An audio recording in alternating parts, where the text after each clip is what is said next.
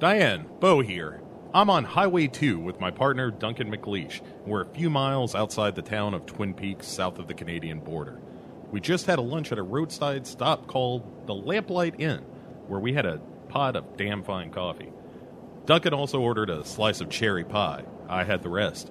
The cost of the meal was, uh, Duncan? I don't understand your foreign currency. Right, 1282.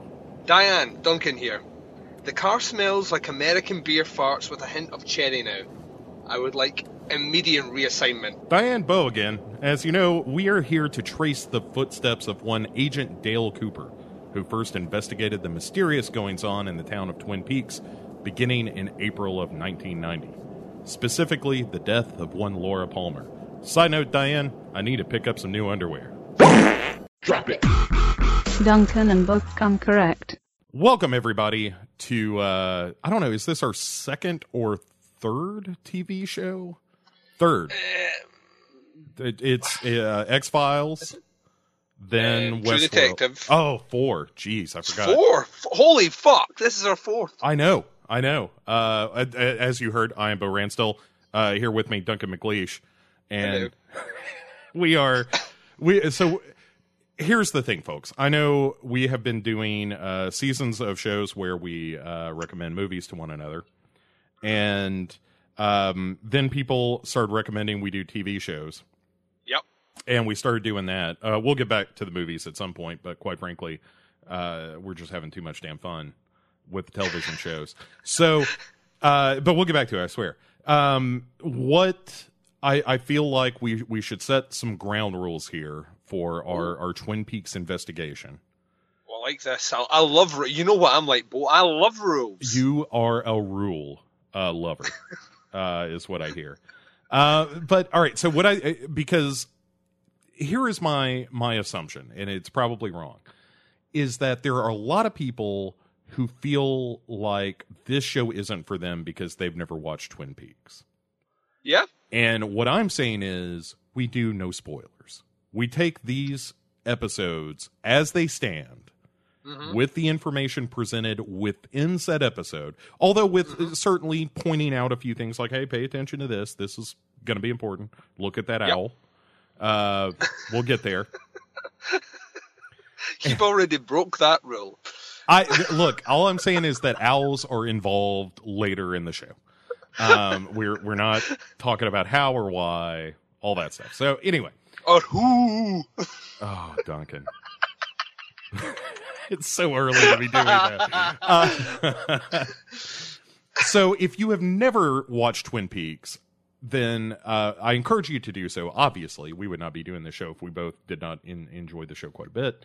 Um, we are starting it uh, like it's available on DVD and Blu-ray. Um, I personally am watching this via the Netflix. Uh, oh, is it on Netflix in the states? it is on Netflix in the states. The first episode is the two-hour pilot. Wait, Yeah. so that is what we will be covering tonight. Um, and like I said, we're we're going to try not to tip our hands too much uh, in terms of the the mystery of Laura Palmer, and and uh, in a way, Duncan, I think capture a bit of the magic of Twin Peaks. Uh, yeah, this.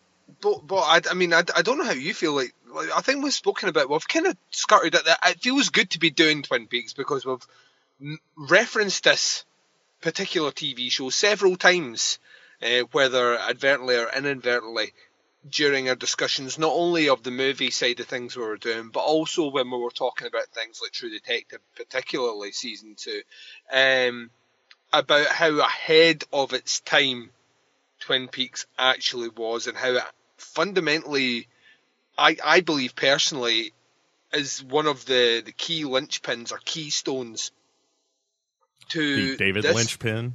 The David Lynch pin. Oh, that is better than my Who joke. Um, how dare you, sir? How dare you outdo me on a show that I'm on? Um, but yeah, I- it, to how we now look at television, like I, I don't think without without Twin Peaks, you certainly don't have uh, the rise of things like the X Files. I don't think you get TV shows like Lost. You know, th- these shows do not exist. True Detective certainly, where you can start to to really go quite dark and quite surreal, but at the same time put forward an overarching story which will take you, you know, from point A to point B via all these different, uh, you know, kind of sub stories and stuff like that. David Lynch was really whether he thought he was doing it at the time or, or you know, whether he was completely oblivious to it, really did set out like a blueprint of how to to really go about modernizing a lot of how TV is consumed and experienced. And Twin Peaks is like one of those TV shows that very, very, very quickly had a rabid cult following, of which I was one. I remember when this aired in 1990 in the UK. I think we were like months behind the USA on this one before it made its way over to the UK. But and I was still a very young guy watching this. I was, you know, I wasn't even in high school at this point. I was still been in primary school, as they call it over here. And uh, I fucking loved this. And this is before I was even uh, fully aware of who David Lynch was. But we watched this like weekly. Every week it came on. Um, and it, you know, it was one of those things that was recorded and we sat down and watched it as a family. And I absolutely adored it. Um, and we could not have picked a better time to sit down and discuss this TV show because we are mere months away from its return um, with a bigger budget and a lot of the same players in place, a lot of A-list celebrity cameos that just the sheer list of the names is almost mind-boggling. But the fact that we get to come back with David Lynch, um, who genuinely seems excited to be doing this, is incredible, and I, I, I can't wait. There, like you say, there's a lot of people out there that did not catch Twin Peaks around the first time, and yes, this show has dated. In some cases, very cringeworthy, but there is so much in this TV show that now is the time to pick it up. If you're listening to myself and Bo, if you're stumbling across this podcast and have never checked out Twin Peaks, or you have seen Twin Peaks but have not seen it in a while, or you've just finished it, go back to the start, go back to the pilot episode, um, in episode number one, which we're going to be discussing on this show. Because I tell you right now, this journey is going to be absolutely damn fine. Yes, yes. Uh, before we buckle up and head into the town of Twin Peaks, uh, just to place this in a bit of time, because what you what you said is all right. Uh, and I don't mean all right like it, it was an okay job. It was all correct. it was all right. It was out of sight, Duncan. Um, sorry. Uh, the- here are the other shows that are on in 1990. Oh, right. Okay, uh, The Simpsons premiered first first regular episode of The Simpsons. Uh, Fresh Prince of Bel Air is on the air. Right. Cheers is still on the air. Oh, dear. Roseanne is on the air. Seinfeld had just premiered. Law and Order, uh, which you know, I mean, I'm probably still on. Um, Murder She Wrote. Beverly Hills 90210. The Wonder Years. Uh, let's see. Anything else that like Murphy Brown? The Golden Girls, Parker Lewis Can't Lose, Quantum Leap, Columbo. I used to love. Uh, well, Columbo was doing the the movies, but stuff like Empty Nest, L.A. Law, like all that stuff is on the air. You know, in in addition to the the nighttime soaps like uh, Dynasty, Knots Knots Landing, Falcon Crest, all this stuff that preceded it. And to get it out of the way right now, Twin Peaks is soap opera as hell. Yeah, well, that's what he was aiming for. That's like David Lynch wanted to make his take on a soap opera. He wanted to create a surrealist soap opera, and you like it's funny because like one of uh, one of the people that follows the podcast under the stairs page uh, recently started watching Twin Peaks, and their first comment was, "My God, this music is obnoxious," and it keeps repeating all the way through it. And I was like, "But that's deliberate because this is David Lynch showing you how soundtracks are used in soap operas. If you watch any soap opera, especially from the time, that's how scores are used. They're repeated over and over and over again. Um, but yeah, this is like super soap opera. Yeah, it's like you said, it's just David Lynch trying to do a soap opera, but because he's David Lynch, it can't help but be David Lynch like. And and it's just full of weirdness and and wonderfulness. But the other thing I will say about the series before we actually jump into it is that there are a ton of stories about the like a murder in a small town that un, un like unravels all of the town's dirty secrets. I mean, he did one himself. He did Blue Velvet, like, right, with Kyle five MacLachlan, years yeah. before. Yeah, exactly. It's it's like it's like he hadn't quite purged that story from, you know, from his uh, his being that he decided to expand and make something like infinitely weirder, uh, and that's saying a lot because Blue Velvet, I I think it's probably uh, arguably Lynch's best movie or my favorite movie anyway, uh, and it is weird as hell. And he, you know, the fact that he has went, I mean, and like he's, it's just, it's something he's never really shaked since then. If you look at something like Lost Highway, Mulholland Drive, um, you know, he's went back to kind of doing that.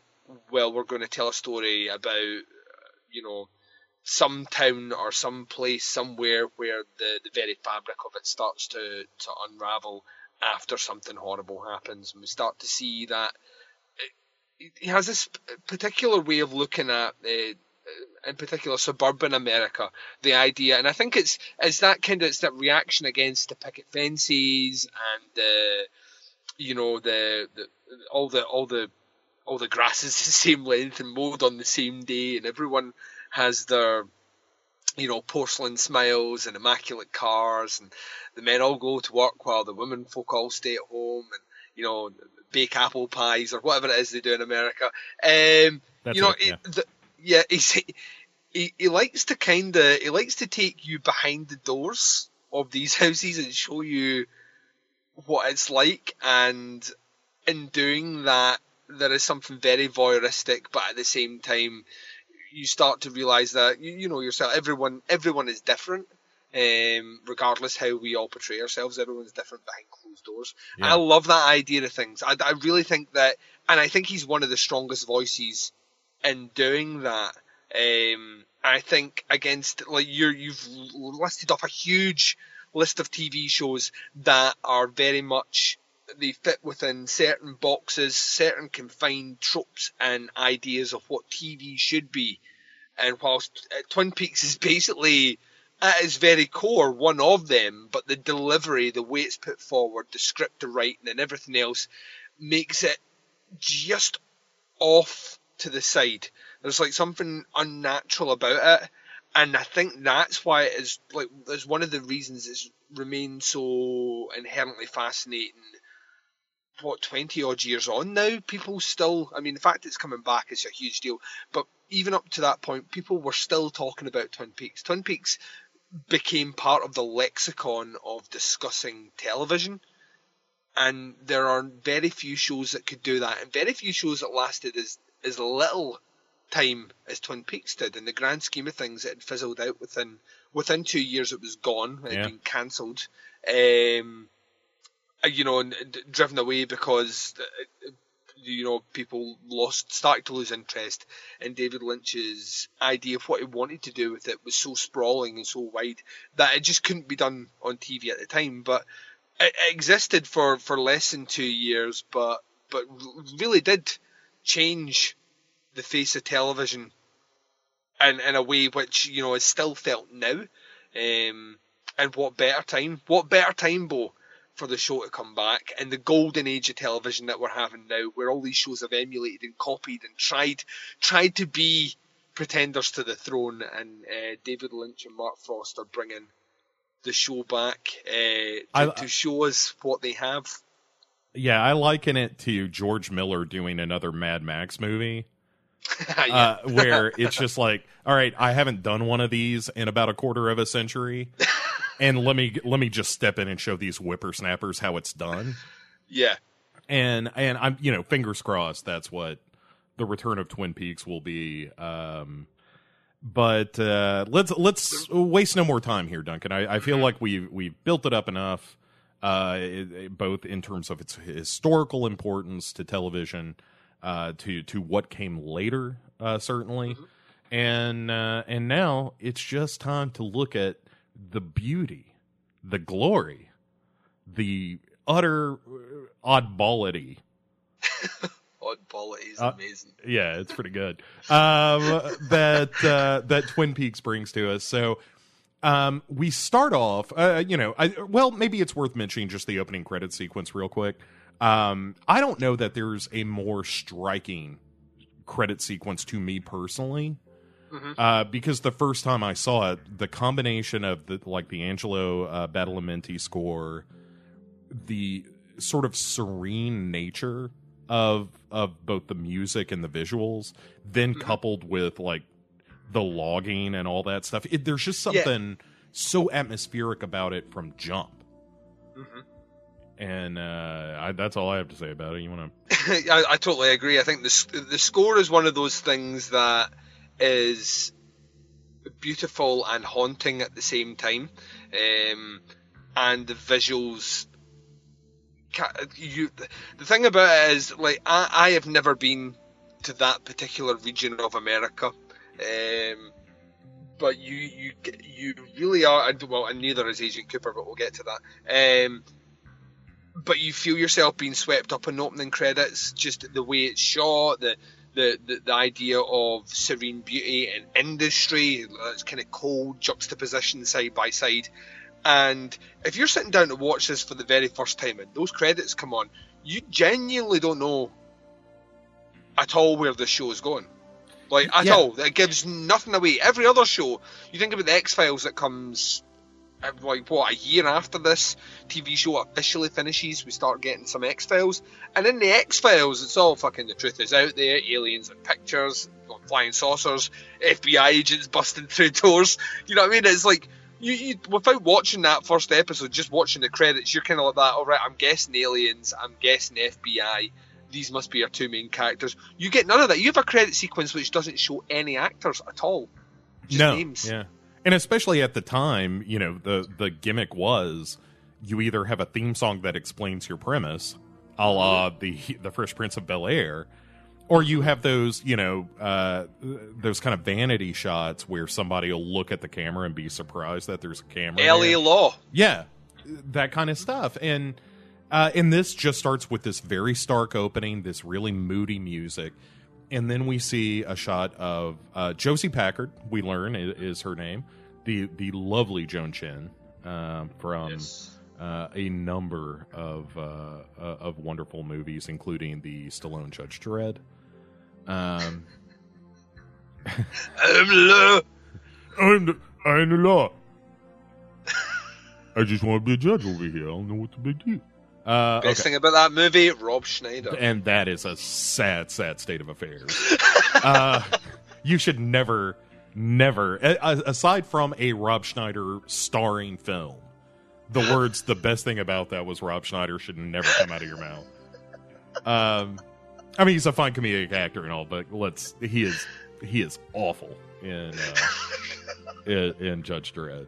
Uh, but nobody's good. Nobody comes out clean on that. one. No, there's no one comes out smelling roses from that movie. Um, but back to Twin Peaks. God, we are we're just uh, tangent after tangent. So, all right. So uh, we start in Josie Packard, which is this really weird shot of her just kind of looking in the mirror and looking at herself.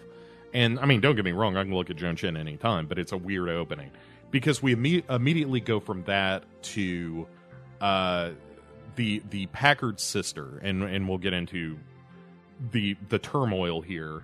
But uh, anyway, our our pal Pete um, is heading out for uh, a little bit of fishing, and uh, give gives his wife or attempts to give his wife a little little peck on the cheek, and she's having none of it because she's all pissed off. Uh, she's really the close like for a, a, a, an episode of a show that just presents potential villain after potential villain. She Yeah. is the only one that immediately is like she probably killed Laura Palmer. Um, I don't know. I have no reason uh, to to attribute that to her. She has no motivation to do so yet. But I mean, come on. Yeah, before we before we even see Laura Palmer's dead body, we're like that. I imagine she could have killed a girl. She yeah she probably murdered whoever it is that i haven't seen be murdered yet. Uh, so so pete takes off uh, to do some fishing and he's listening to the lonesome sound of a foghorn uh, Yep. when he spies uh, a, a a just mound of plastic near a fallen log. And he calls the police once he sees that there is actually human hair jutting from one end and uh, enter our police chief, uh, Harry S. Truman, which is wonderful. You Yeah. guys do that over there, don't you? You like name your kids after like presidents and shit. Like that. I, I mean, sometimes sure, but I don't know that I've run into any Harry S. Trumans in my time outside of outside of fiction. Um, but we, so we get uh, Sheriff Harry S. Truman, and uh, when he takes the call, we are also introduced to the switchboard operator for the Twin Peaks police station, and and I guess secretary of some kind, uh, Lucy, who, in typical David Lynch fashion, describes the phone she's going to transfer the call to. Up to and including the desk and its position within the room that the sheriff is standing in. Yeah, and- it's it's it's a it's tonally weird because we know there's a dead body and we have a man panicked on the phone trying to speak to the sheriff, and then we get this oddly comedic scene of this you know, this kind of receptionist, um, like you say, painstakingly describing how she's going to transfer the phone and what phone it's going to transfer to while he is right in front of the phone. And then ultimately she gets down to you imagine that of the three phones in that room they're all different coloured and one of them must be brown. So when she's like the brown phone she could have just said that in the first place. Yeah. um, but we've we've like you say very typically David Lynch and the approach to this character. Yeah, it's it, it's really bizarre, but as the show goes on, you you start to realize that this show is this crazy mishmash of tones. Uh, for example, the next scene we come to is, in fact, um, the initial investigation of the body, uh, where Sheriff Harry S. Truman takes his deputy Andy, and not Deputy Hawk, who's my favorite. Um, De- Deputy Andy with him. we're not playing favourites here Bo I we certainly are, sir. And Deputy Hawk is ten times the man that Deputy Andy is. Um, although I think in a weird way, Deputy Andy is almost David Lynch in this show, alright and and I'll explain why, but um, not right now. I'll do it later. Uh, no, it's so they show up to to uh, identify and photograph this body. Andy is responsible for taking the crime scene photographs, but he really doesn't do a great job because he's too busy crying. yeah Um, which we find out he's done before Yeah, As that, well. we well we get the tidbit that there has been another murder about a year before, Mhm. and that Deputy Andy probably cried at that one too. And here's why I think he is the the Lynch surrogate in this story because his reaction is a total David Lynch reaction of I found this body, how horrifying, and I'm just sobbing. Hmm. But it's played for laughs yes and and there are a number of scenes in this episode and and the show in general that if you change the music and the tone or the the just the tweaked it a little bit that the scene would take on a much darker tone than it does Yeah. Yeah. and again it's just kind of the genius of lynch of being like you know what? If we throw a little uh like sexy music under here this becomes kind of a seductive scene instead of something really terrifying. Um and i think maybe that's how this show got on tv in the first place.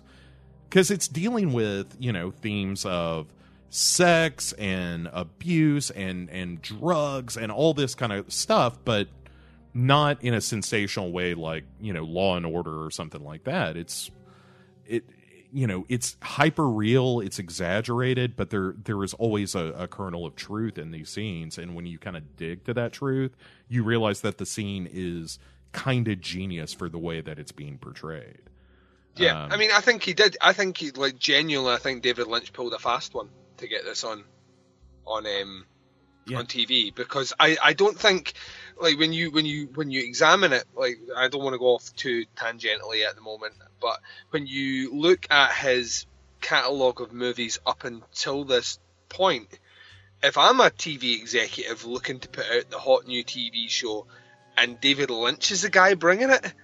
I'm looking at that back catalogue going, all right, this is a guy behind a Eraserhead, Dune, and Blue, you know, Blue Velvet. yeah had wild at heart come out at this point or this was I think it had, yeah. I think I think it was just before. yeah Wild i mean that movie is I, I love it don't get me wrong wild at heart is maybe my eh, i don't know i really love it it, uh, maybe not Yeah. my favorite Lynch movie. It's the but- year before, actually. Wild at Heart came out in 1990. Okay, so uh, at the same time, like he made Wild at Heart and then jumped into Twin Peaks, Yeah.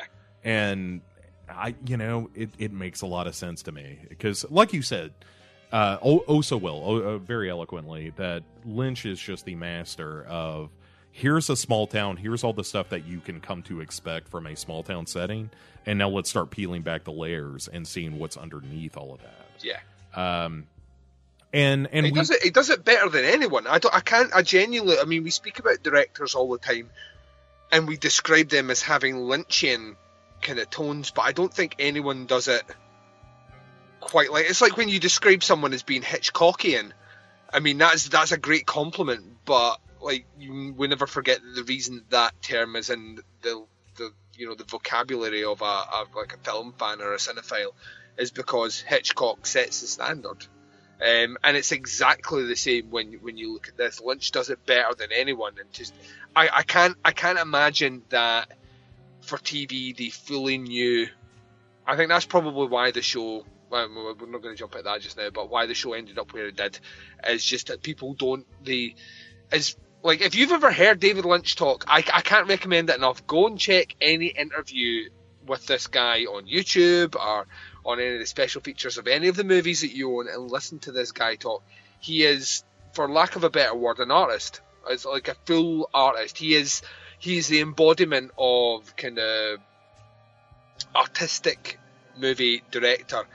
And as a result of that, sometimes it's very difficult to, you know, if Picasso was painting a painting in front of you, and it's going to take him ten days to paint that painting. After three days, you you don't see what he sees. It takes him those full ten days. And Lynch had this show running for for years.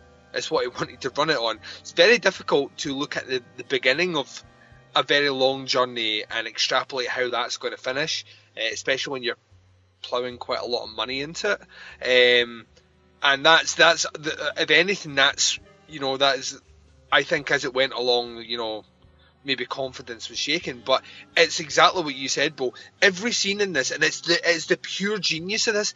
Every single scene in this, with one slight tweak of anything, whether it's the delivery of the dialogue, um, the music used in the background, even the changing of position of a camera angle, can take on a completely different meaning, and that is that's incredible because you are given these horrible scenes. Um, with just this little twist, this little David Lynch twist at the side, and the Andy character breaking down is how you should feel. You know, you should feel horrified. There's a young girl wrapped in plastic who's been found dead. Um, you should feel that, but it's very difficult when you see Andy crying and the music playing in the background not to want to have a little chuckle. Yeah. Which is Yeah, but like you said, I think the human reaction is like, "Oh my god, a human being was just treated like garbage," Mm-hmm.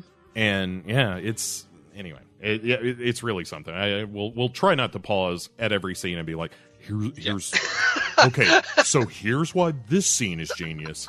Um, but uh, just- otherwise this is going to be a long fucking show. yeah, yeah, and we got we got two seasons before we get to the new one. um, so so we find the body wrapped, and you know Andy cries taking the pictures, and then we cut to the uh, Palmer household because we've identified the body. It's Laura Palmer. It's a local girl. She's a high school student, and uh, we we immediately jump to her home where her mother is uh, chain smoking. God bless her.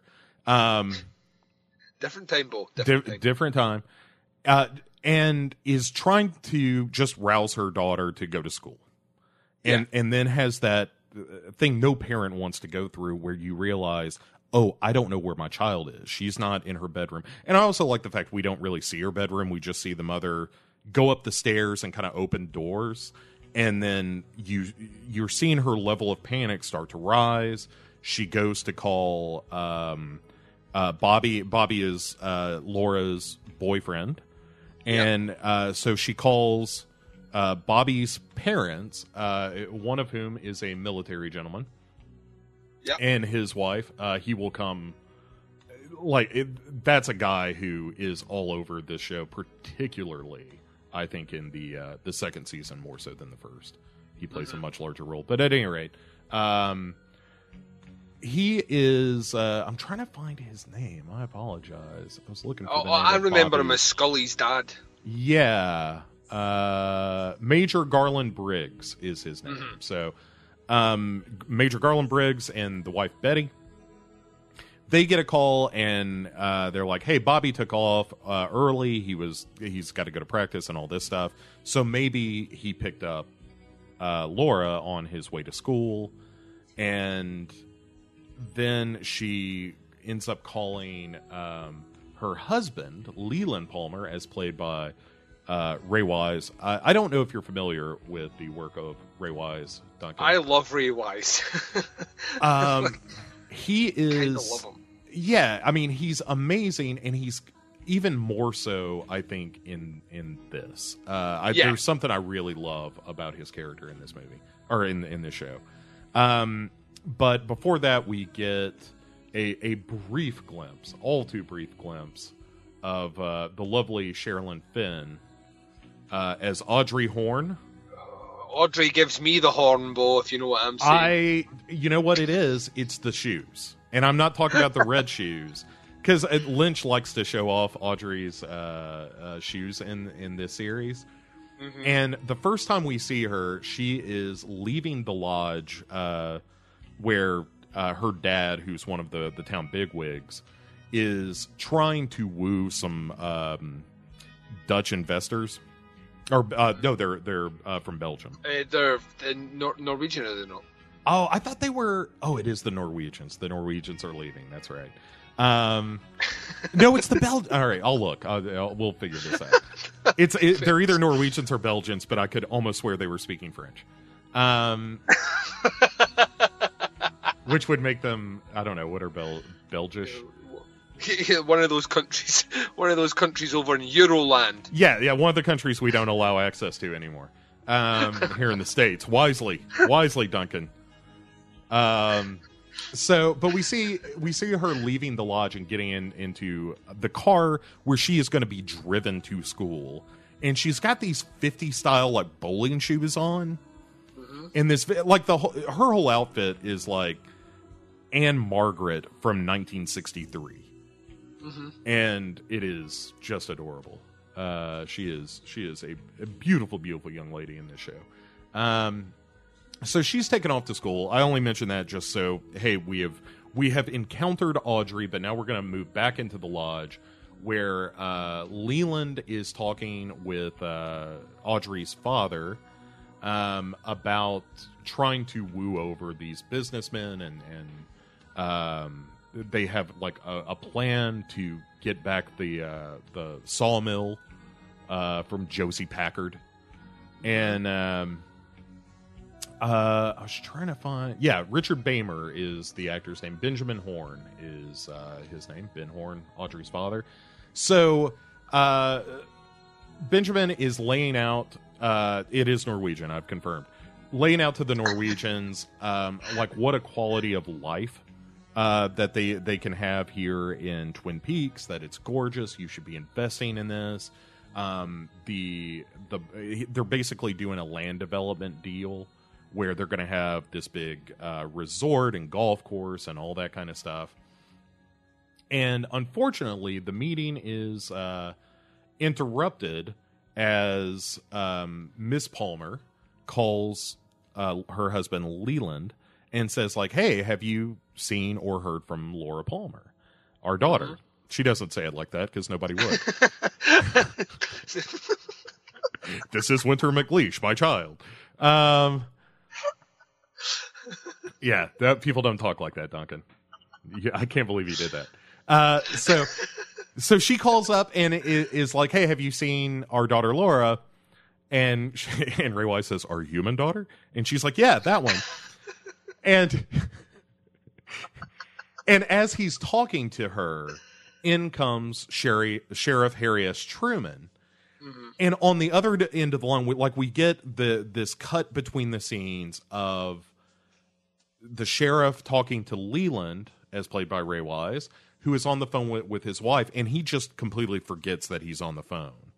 Yeah. And it's this great juxtaposition of him realizing that his daughter is dead and his wife having an absolute meltdown on a phone that no one is listening to. Yeah. Oh, it's It's so very good. powerful. It very, very, really very, is. very, very powerful scene. And once, once again, I think it works really well because the previous scenes have been a bit goofy. You know what I mean? This is this is the we've, we've found the body.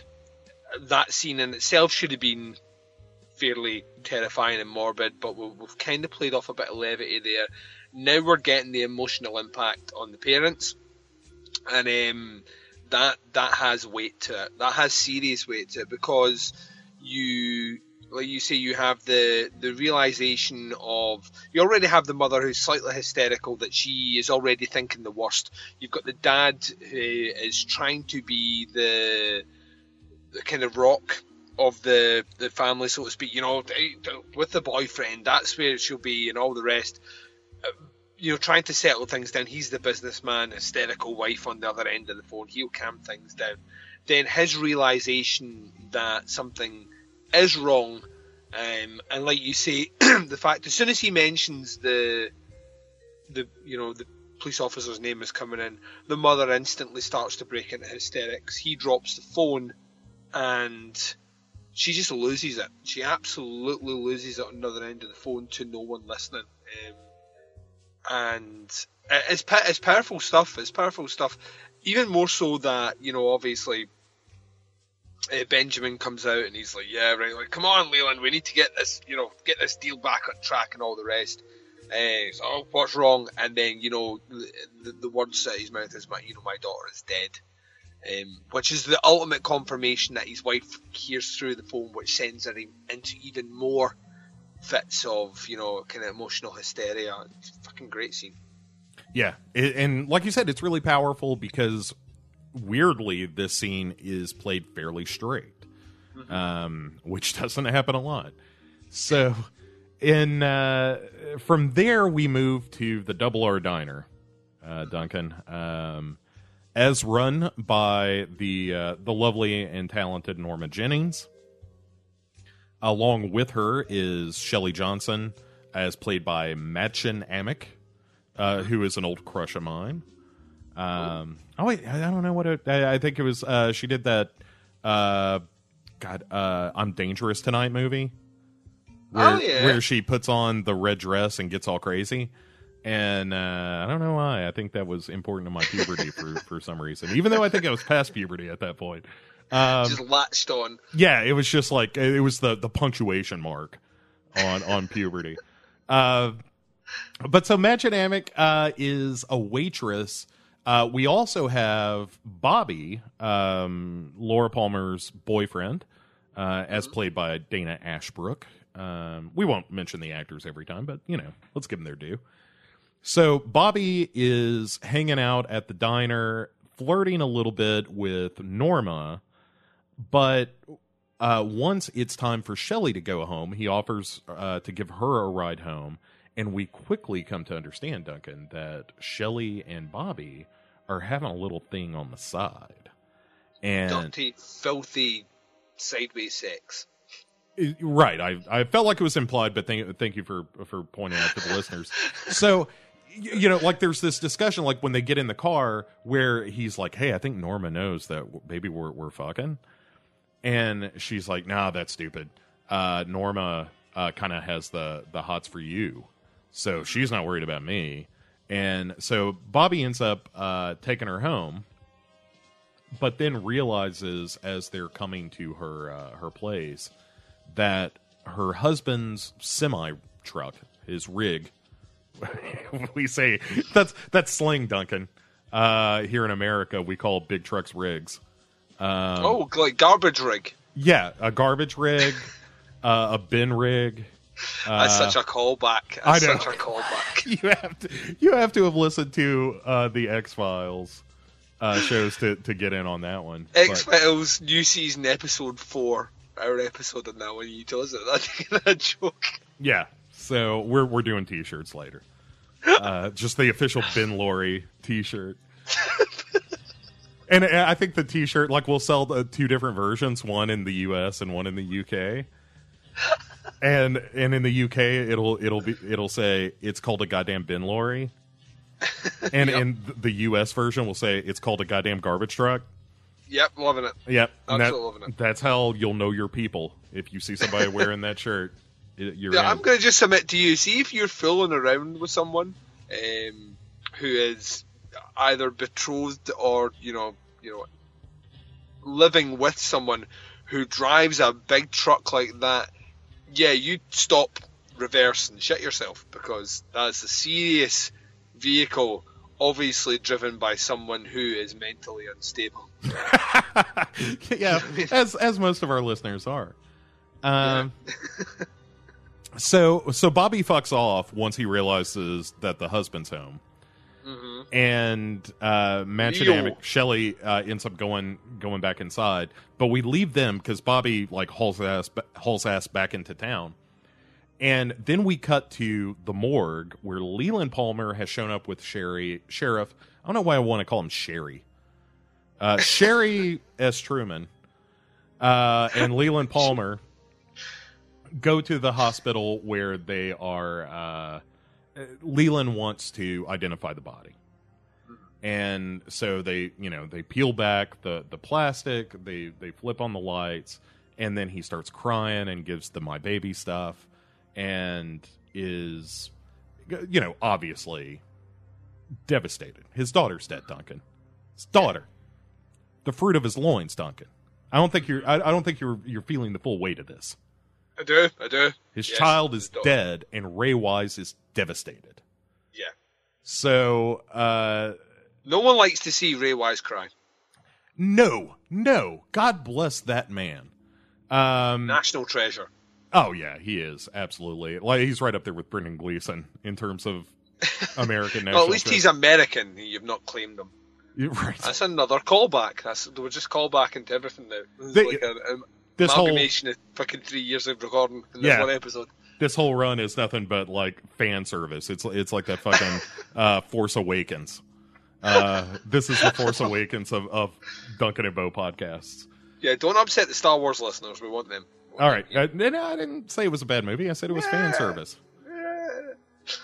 and and there was nothing wrong with that. But all right, so we, so we go to Twin Peaks High School, TPHS, and uh, as seen by big T's on the jackets. All right, a couple of things to mention here. First, we Right, see Audrey smoking in her locker, not at her Oh, locker. She is smoking. Um, oh yeah, she is actually smoking. Yeah, right. She put she takes off her bowling shoes, puts on some uh, sexy red heels, and lights up a smoke in in her high school hallway. It's the best. Because she doesn't give a fuck. Au- Audrey is rich as shit, and she is, as we'll come to see in a later scene, she is pretty much the Joker from The Dark Knight. Yeah. Michael Caine's in the background going, said, Master Wayne, some people just want to see the world. right, right. You know, don't take that pencil out of the cup, Master Wayne. Um, you do it. You do a better Michael Caine.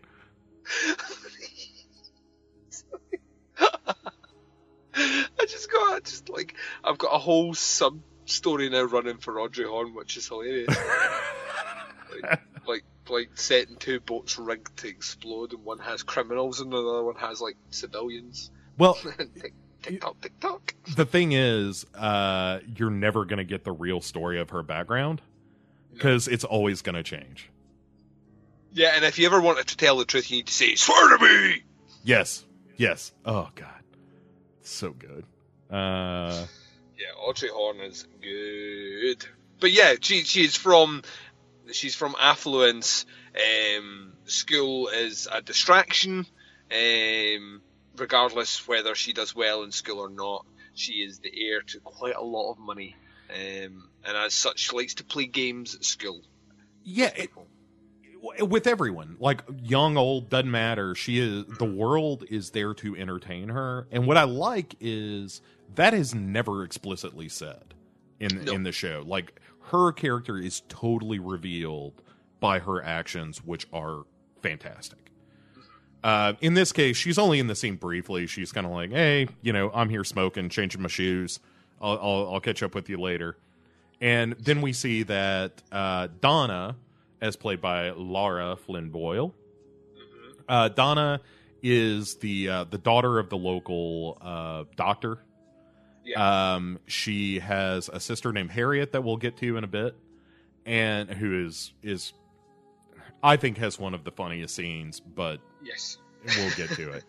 Um, and Donna is meeting briefly with James, who is like kind of a, a motorcycle kid. We don't totally know um, exactly what their relationship is at this point. He's dark, mysterious, and broody. He is, oh boy, does he have the market cornered on Brood. hmm um, between him and Bobby, it's just it's a brood fest. It's brood fest ninety, Duncan, and you know who's going to be there? Chumbawamba. Oh no! Don't say the, the, the, what what they are is they're they're they're brood bros. There, yeah. Um, Hashtag- bros. Hashtag Brood Bros. That's gonna. That's you know that's gonna take off. I I can only hope. Um, so there is kind of a break in this scene after we see, you know, establishing like, oh, Donna and James know each other and they're certainly friendly and they're talking about meeting up later. And then a kid break dances across the screen. Yes. And as he's doing so, we see uh, Sheriff Harry S. Truman uh, show up at the school as well. And it turns out they have some questions for Bobby, not uh, uh, one of our brew bros, hashtag brew bros. Uh, but he is he is not the biker one. He is the hey, I'm the football player. I'm kind of a jock. Although he has the hair of a biker, or at least as presented in this universe. It's, it's weird. He's his character. His character's appearance doesn't quite make sense to the kind of demographic he's fitting in with, especially when you see his best friend, who is very much like the all-American jock. Um, it doesn't quite equate, but then I'm thinking small town America, maybe. Yeah. Yeah, I don't, I don't know. It's, it's once again it's Lynch playing with, you know, cinematic perceptions to an extent, and he, he has a playfulness about it. There's a. it would not surprise me if uh, Dana Ashbrook got the role as Bobby Briggs purely because of the way he looked. He yeah, has a very striking face. Like he, like we'll, we'll talk about some of his actions later on, but some of his facial expressions display rage, um, joy, and a manicness in a way which is is captivating completely. You- If you're talking about the Joker, here is a guy who would make a, a very like visually looking would make a very interesting Joker. He, he, Yeah. he has the. He, in some ways, his face reminds me a little bit of Willem Dafoe, but less Dafoe. Um, if that makes sense. He just has a very a big smile and wide eyes, and there is something quite uh, predatorial about it, and it kind of works in with the character, even though his look is very much the the biker look, um, and that's you know that's just that's just how he looks. He is the in this universe the all American jock boy thing. But he's not at school. He's still he's he missed out on his opportunity for some morning sex with a waitress, and now he's cruising. We can only imagine he's cruising about, out for a little drive or whatever. He's not at school, so when the police show up to talk to him, he is not there. And what I love about this as well is things. oh, This is small town America, so things are moving quick. Body has been discovered. Parents have been notified. Police are now at the school. So we're working like tight time frame here Yeah. of you know like things are just getting done. There's no red tape or bureaucracy that are stopping this information coming out. This is small town. People talk quick, so as a result, things are moving at military pace here. And now the police are at the school. Yes, and to heighten the weirdness, uh, we see the police come in looking for Bobby into in, into the classroom where we have Donna, James, and Audrey, Yes. who does a little finger wave when she is announcing her presence in class. That I also really like. Um, she is just the best. I love Audrey in the show, and I, I kind of want her and Deputy Hawk to get together. Um, so It- Most fan fiction. I'll tell you. Hey, we haven't fan fiction. we haven't seen the new season yet, Duncan. Is all I'm saying. It's probably well, I think they're both. I think they're both in it as well. they- so yes, and I it's I think I think Duncan, it's all Oh. set on a spaceship. Um, you- do you think her new name is Audrey Hawk? Audrey Hawk and uh, and just to tie it in with every other show we've done, uh, you know, FBI agents show up to investigate again, and uh, Audrey uh, is actually uh, a robot that has Yeah. to pretend to be human. Yep, she kills people wearing a large crow head Yes, mask. Yeah, that's every show we've done. yeah, I think we're good. Um, that's just for you fans. Okay, And once again, of all the other shows that we've talked about, I would not put that pus- uh, past David Lynch at all. In Lynch's mind, that whole scene that we've just described totally makes sense. That's pretty good. He would That's say. a that's a really good David Lynch. Oh, get used to it, son. Uh, My favorite, like slight tangent, but my favorite thing is that is when he was talking about people watching movies on their telephones. It's like you won't get the majesty, you won't get the the experience watching it on your fucking phone. oh, he is. I, I, and you know, David Lynch. Uh, mild spoilers here. David Lynch appears in the show as an actor, and it's always wonderful. Uh, because it's always weird. It's David Lynch doing da- David Lynch shit, and that's what we all want. Um, oh, but all right. So the the point I was going to make before is that uh, like there's this great sense of ratcheting things up because we have the the cops show up in this homeroom. Then Donna looks out the window and literally sees a girl crying and running across the campus. Yeah. And then there's this announcement of like, oh, the principal's about to make this this, you know, big PA announcement. And She looks at the empty chair.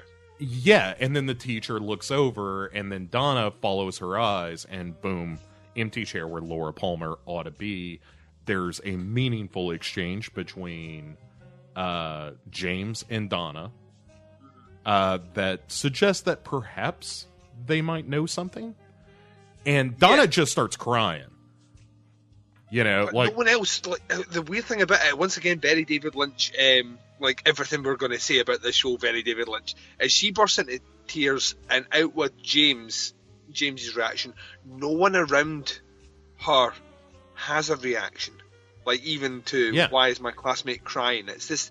It's this very weird kind of singling out of one character's emotions while everything else remains unchanged or unfazed.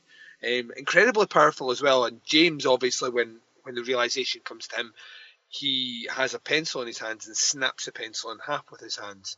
Um, not really showing too much, like on his face. His face is like, remember, uh, Brood Bros. His face is very broody.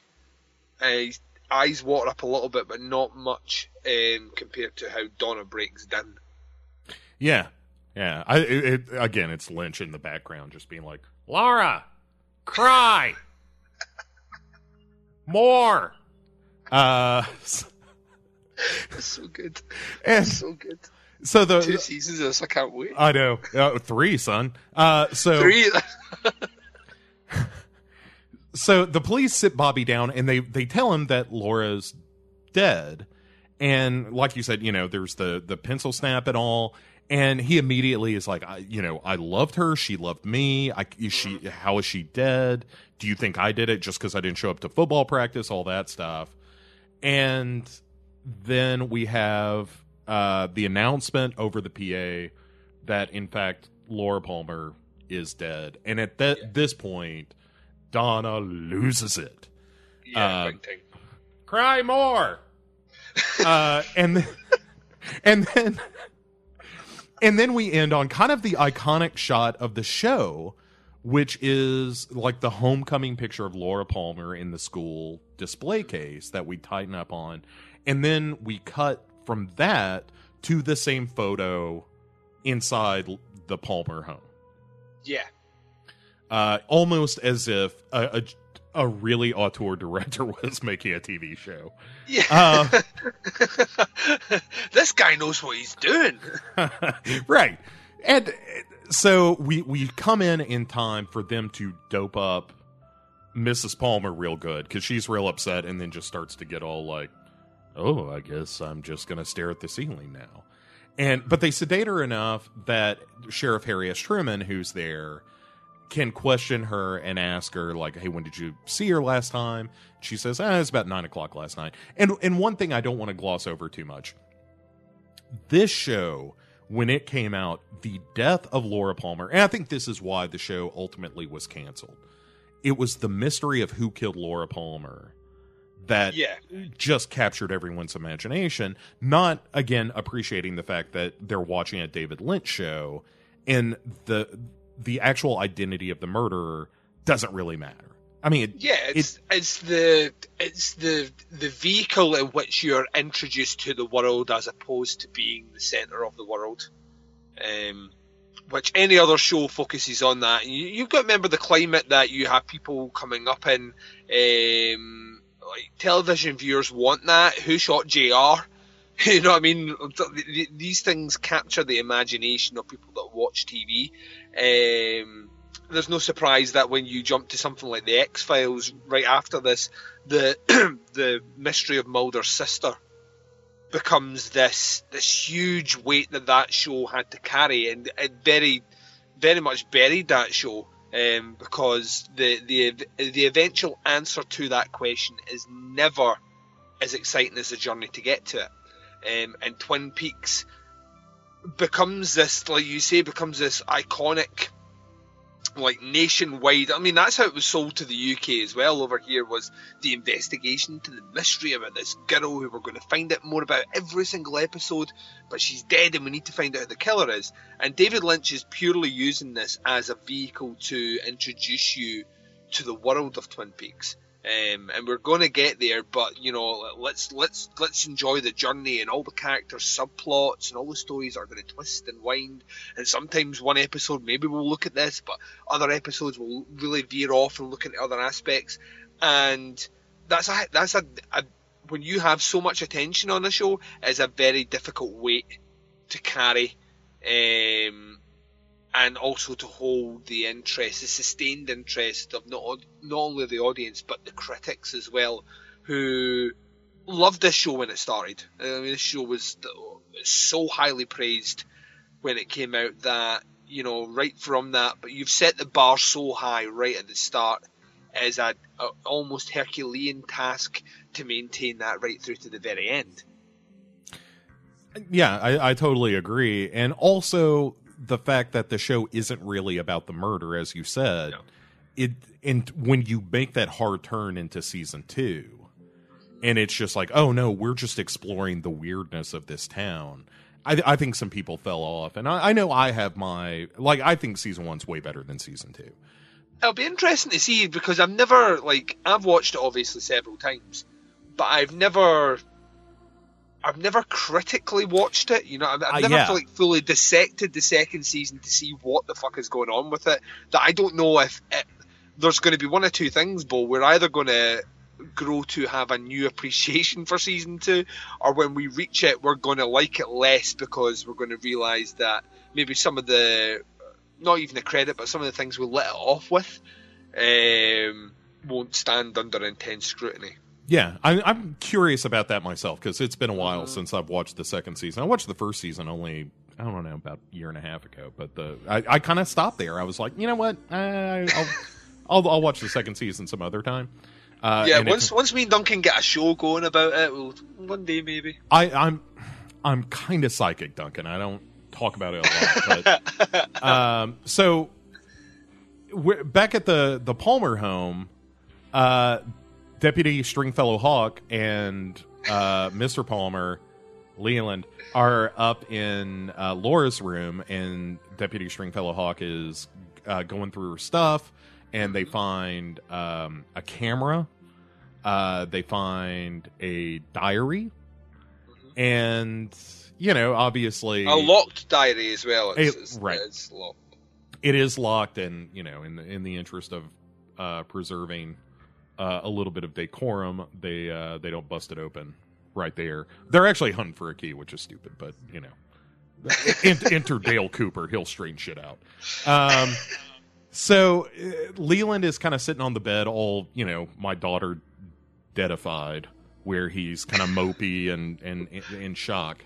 Uh, Grieving, Bo. The word is grieving. I don't know what you humans call it, Duncan. All I know is what I observe.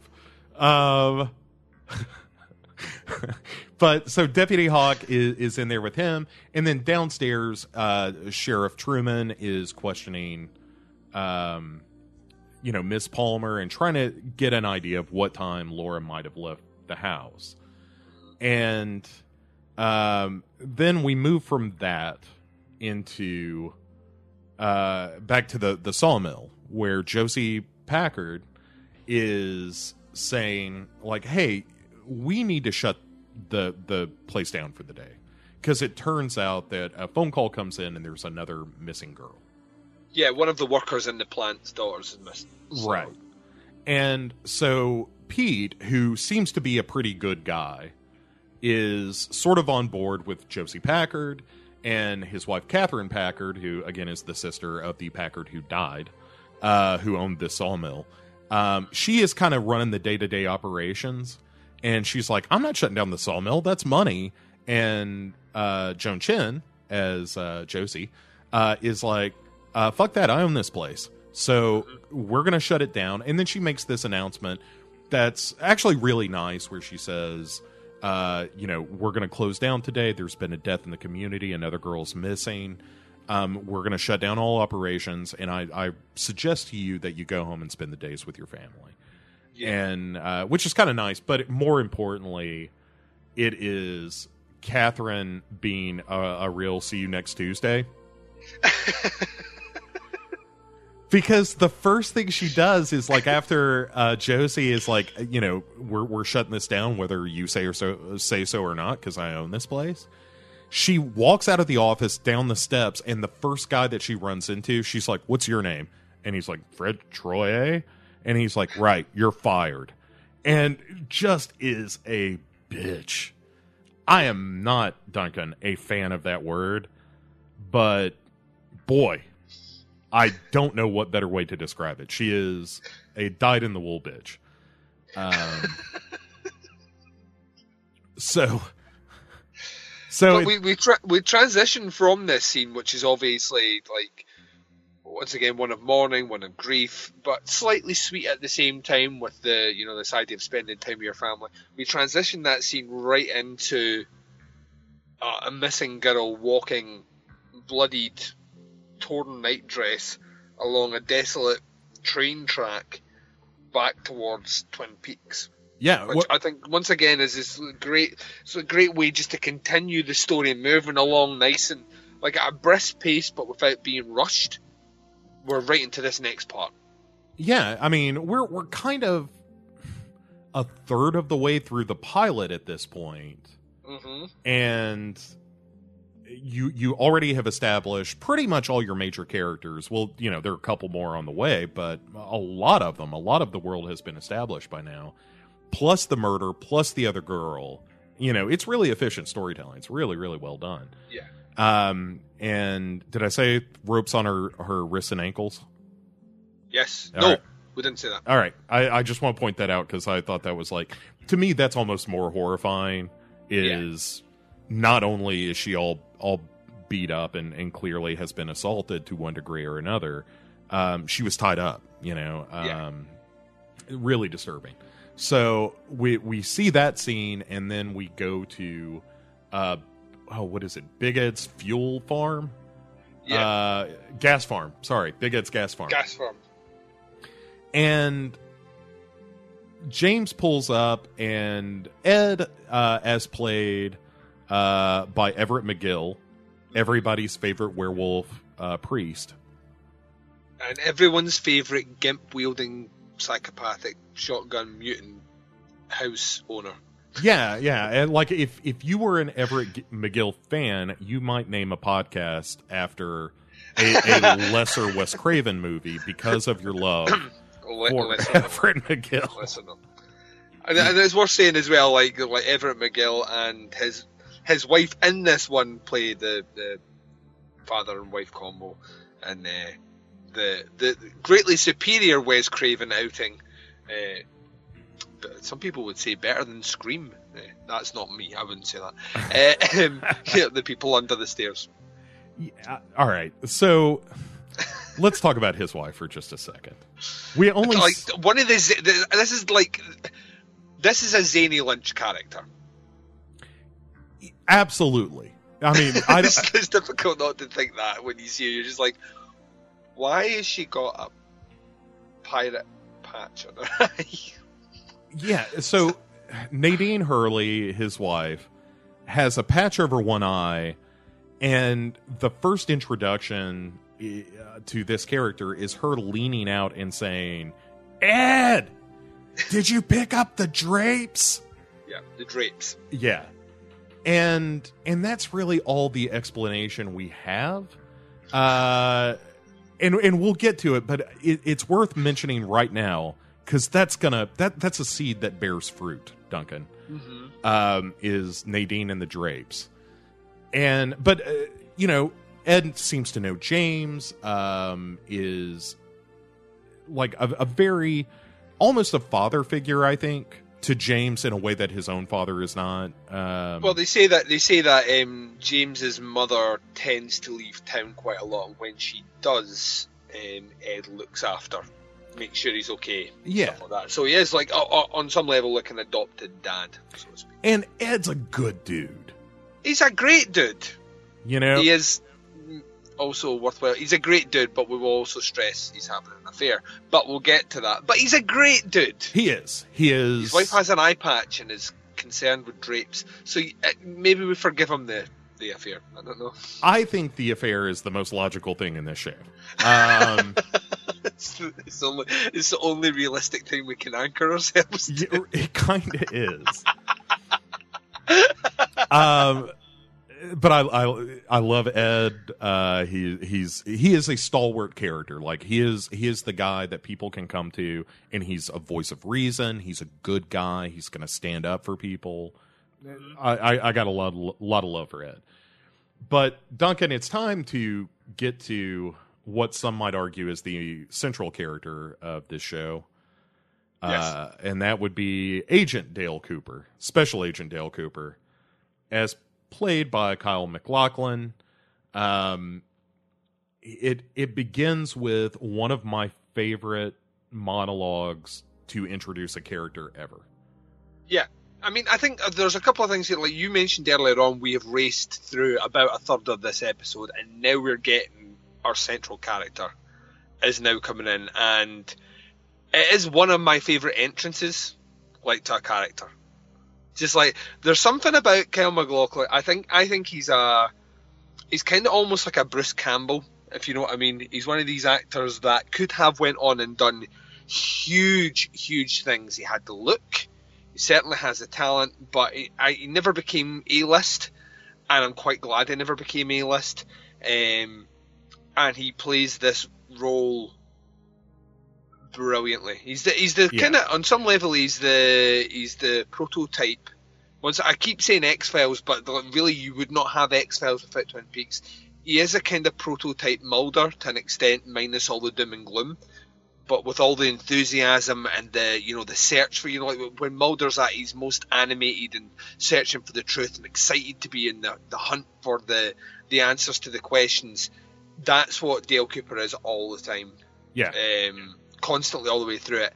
And yeah, his opening monologue is, is, is there's so many quirks to this character that I just love. Yeah, I'm Like just that- at this point where uh, I will drop in the monologue just so everyone gets both barrels of this thing. Diane, 11:30 a.m., February 24th.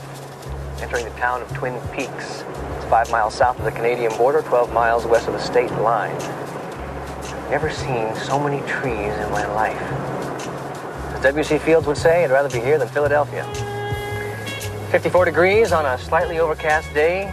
Weatherman said rain. You could get paid that kind of money for being wrong 60% of the time and be working.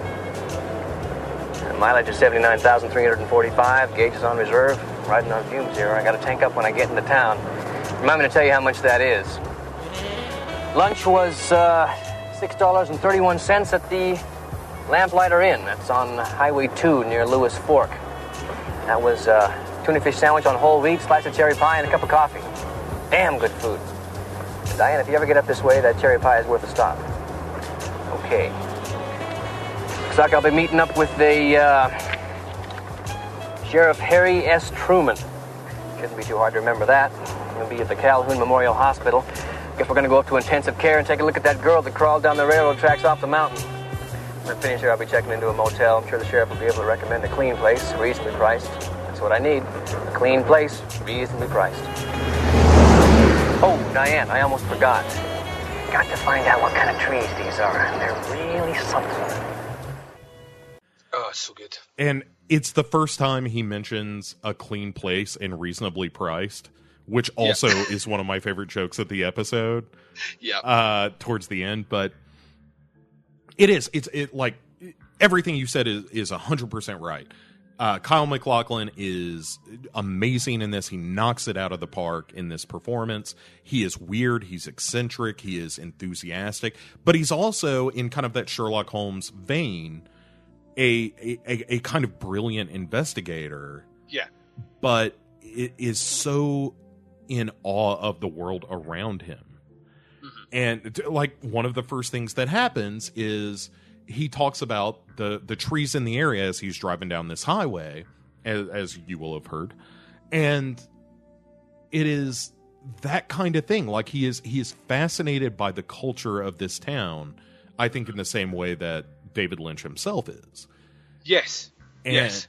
Uh, so, I mean, you know, I mean, Deputy Andy is clearly the Lynch surrogate, but uh, there is something to be said for uh, Kyle MacLachlan. Like he he is as close as the audience has to a character to grab hold of, Yes. yes. Very much so. because everybody he's else gonna- is fucking weird. Yeah, he's going to take us. I mean, uh, he is a he's a weird guy as well when you think about it, but he's weird in a way which which feels a bit more grounded. Um, and he will be the character who will pose the questions for the audience and answer a lot of the questions that the audience will have moving forward, but always in this enthusiastic way, which I think gives the show that. that I mean, it's small town. Uh, there's a lot of characters that speak a bit slow. Um, the pace of the, the town is a bit slow, and he is this adrenaline shot, this enthusiasm, this this need to, to, to press the story on, which you need, and I think that's one of the reasons you can you, you can anchor to him. I think as well, just I think he's just one. I, I genuinely is one of my favorite characters ever in TV, um, and one that he very much. Uh, there was a reason I, I made the Bruce Campbell comparison. Uh, Kyle MacLachlan is very much played into for the last couple of years anyway. Before they even announced the show was coming back, has continued to play into the cult of Dale Cooper. His Facebook page is brilliant. His Twitter is amazing, and it always comes back to coffee and pie, and you know all these things, these catchphrases that he, he had in the show. He's he's very much followed into very much the same way that Bruce Campbell does Groovy and you know and all the rest. It's it's that it's it's such an iconic performance that you sometimes forget. I think sometimes forget how great that opening scene is. It's perfectly placed. It's the, the it's the perfect introduction to a character, um, because it pretty much encapsulates everything we need to know about this guy through a monologue. The train of thought, the way his brain works, very scattered, but at the same time focuses on on things with a kind of precision and, and clarity. His love of of uh, of coffee and his love of pie, uh, or food in general. Yeah, donuts. let's not exclude because the man loves a Yeah. good donut. Um, Mhm. he he seems kind of fascinated with not only small town life, but but sort of like the small town police, and Yeah. uh, like it's almost like if if Agent Dale Cooper was uh, an alien that had been sent to Twin Peaks to investigate. That's kind of his character because he's always surprised by the behavior, the location, like not just surprised, but also kind of pleasantly surprised by in some cases. Um, the, and you know, a, again, this is a very knowing show. The show knows what it is, Yeah. and and the creators of the show know what what it is. And there is a line in his first meeting with uh, Sheriff Harry S. Truman that I think exemplifies to me what makes Twin Peaks so wonderful. There, it, it's when they meet at the hospital and they're walking down the hallway, and it's one of those shots of the camera kind of dollying back as they're walking towards it, and uh, Kyle MacLachlan as Agent Cooper says, "Sheriff, let me stop you in the hallway here for just a second. yeah. And it is one of those things of like, you know what? All they're doing is saying what characters in these shows do. But when you hear a character say it, it's like, why would you ever say it that way?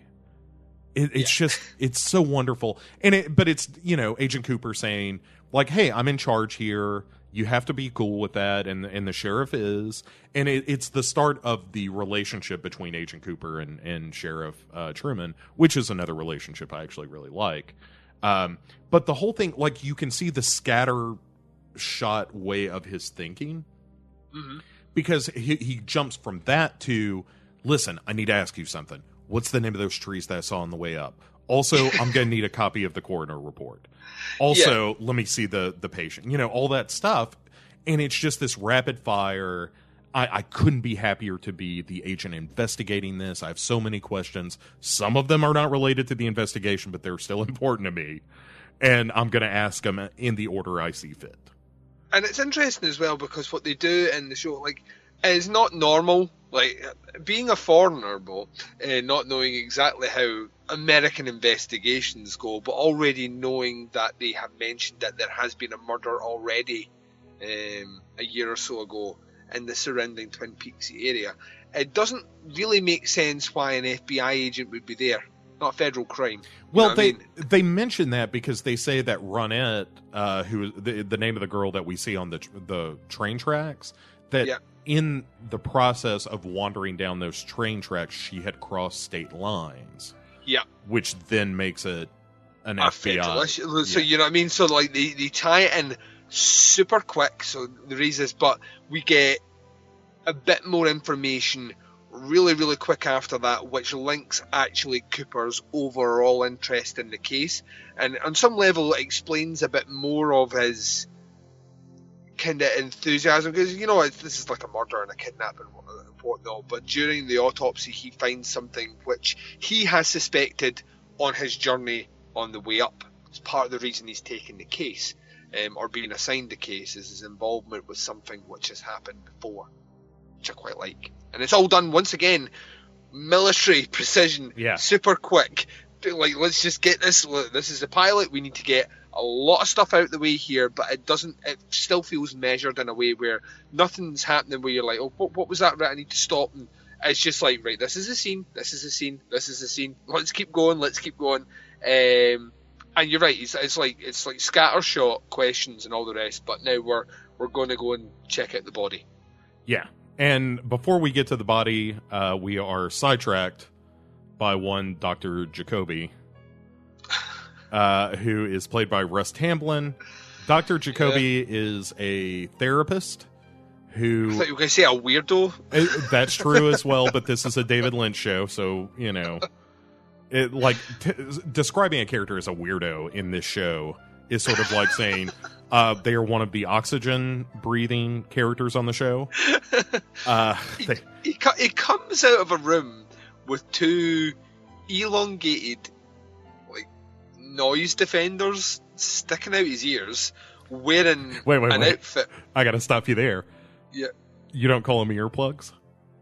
I was going to say earplugs, but then I thought you were going to tell me that in America they were called something else. So, Well, clearly not noise defenders because I think that is well, I an don't know. I don't know. DC You comic garbage trucks. So, I mean, that doesn't make any sense to anyone over here at all. It, it sounds like you're speaking nonsense. Um, so, so I just I, was trying to make to. sure that it wasn't some crazy Duncanism or something. Oh, no, no, no. It's, it's ear earplugs is what we would call them over here. I just don't know what they call them over there. So Earplugs. to It's the name of the thing. Yeah, but I don't know. Like I, I, I say earplugs, and then you're like that. What is this weird Scottish phrase? This doesn't make any sense. Why are you calling them plugs? But You know, like- so, in anticipation of that, you went with the weirdo description. I went, I went to the the functionality of what they do as opposed to what we call them. which is how you listen. Is which is how you justified the terminology garbage truck. Right. Was the function of what of which it does in the vehicle, which it's in. This- right, so yeah, this I- I- little that's thing plugs your ear. Noise defenders because noise defenders are what they do. They defend your ears from noise. So I was just playing by your rules, Bo. They I also- can't help it that your rules are not s- steady and concrete. Oh well, the English language is just riddled with exceptions. But but I, like earplug is, is again the function of what it does. It, it plugs your ear. Yeah, Garbage truck function of what it does. It's a truck that carries garbage. Bin lorry. Uh, God damn it! All right, Yeah, so, so, it comes out with these like ridiculous, huge, like almost comically huge, probably because they are being used for comedic effect. Um, earplugs, wearing an outfit which would His- have been judged harshly in the seventies. his which I think tie is who it's from. has a hula dancer on it, and her It's not the worst tie he wears in this, though. No. not the worst tie. But the skirt has uh, separate frills, so it's this frilly mess hanging off his tie. It's the guy looks like a madman, and He does, and which is ironic when you find out that he is psychiatrist. right, and and lets it spill. Like first of all, in, invites himself to the autopsy or or to the the morgue, and they're yeah, like, which he's not allowed to do. right, and they're like, why do you why do you want to be there? And he's like, oh, I don't know. I thought I could, I could be of help because she was my patient. And her So we're like, parents, right, ladies and gents, take a note of that. Remember how we said we're going to throw things for closer examination moving forward? Take a note of that. Right. Laura Palmer seeing a psychiatrist, a very weird psychiatrist, who is concerned about the body. Yes, and and unbeknownst to her parents, is she seeing this psychiatrist? Like, Well, he stresses that. Please don't Yes. tell them because they didn't know. right? So then we, we ditch him because everyone rightfully is like, you don't belong in that room. And then they go to the uh, the examination under flickering fluorescent lights, which, by the way, is a uh, kind of a flub that was left in the show.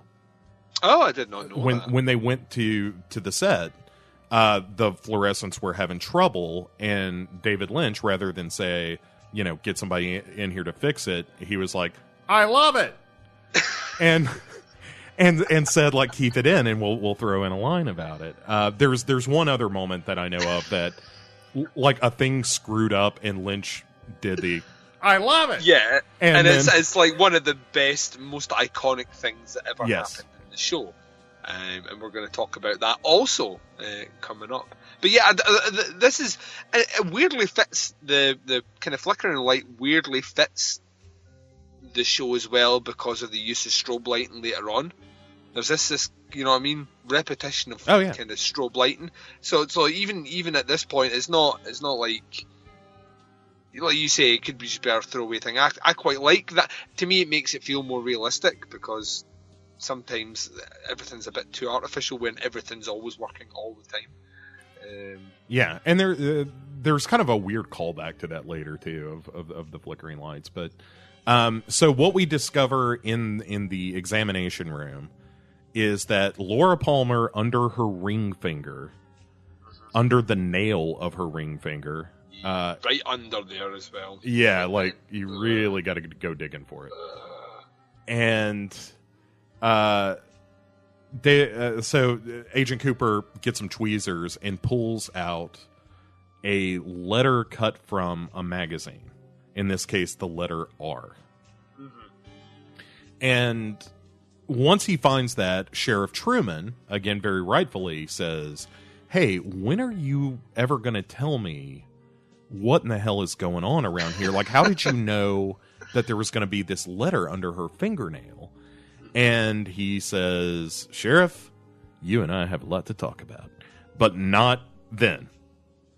Because we now cut to uh, Big Ed's gas farm again, and um, Donna is there with Big Ed, who hands her a note that James has given him to tell Donna to meet James at the Roadhouse after nine thirty, which is non-specific. I'm not crazy about that, but Yeah. it's just like well not at 9.30 just after 9.30 like i got i got shit until 9 it's going to take me a half hour to get there 9.30 anytime after that i'll be there Especially how it plays out afterwards, it does feel kind of.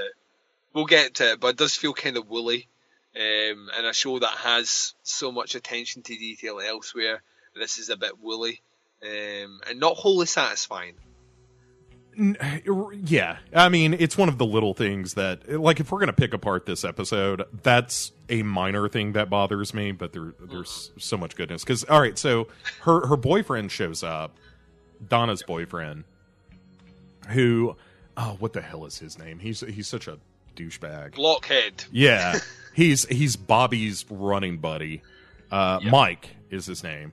So Mike shows up uh, in his car and demands that they go to the police station where Bobby's being held because they need to be supportive. And Donna is like, "My best friend just died, dickhead." and he's he's like, "Whatever, get in the car." And to Big Ed's credit, he's like, "You know what? Not on my watch, pal." uh, how about how about you shake your ass on out of here? And and Mike does because nobody wants to mess with Big Ed. And then of course uh, Nadine uh, pokes her head out and is like drapes. Um, She wants some up by tonight. yeah, yeah, it's, it's so dumb, but it's so good. So, um, we we shift from that into uh the questioning, or not not quite yet. We we go into some investigative stuff where um Sheriff Truman is saying, "Hey, here's what we collected from uh, the Palmer house. Here's this videotape." also here's this diary but we can't find the key and agent cooper uh just muscles it apart. Yep. and the clasp goes flying and everything. And he gives a great look like huh i guess it fell off. And and so he reads a bit from the diary and a lot of it's mun- mundane. I think the first entry is something about asparagus.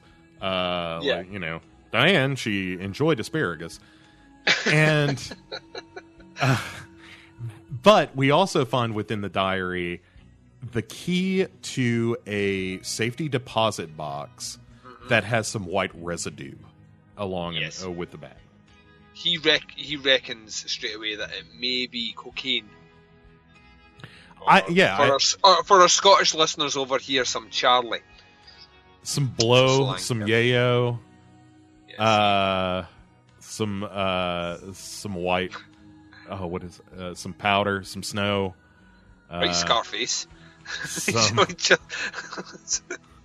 some, some some Tony Montana on the other end of the line here. uh, some skag. Uh,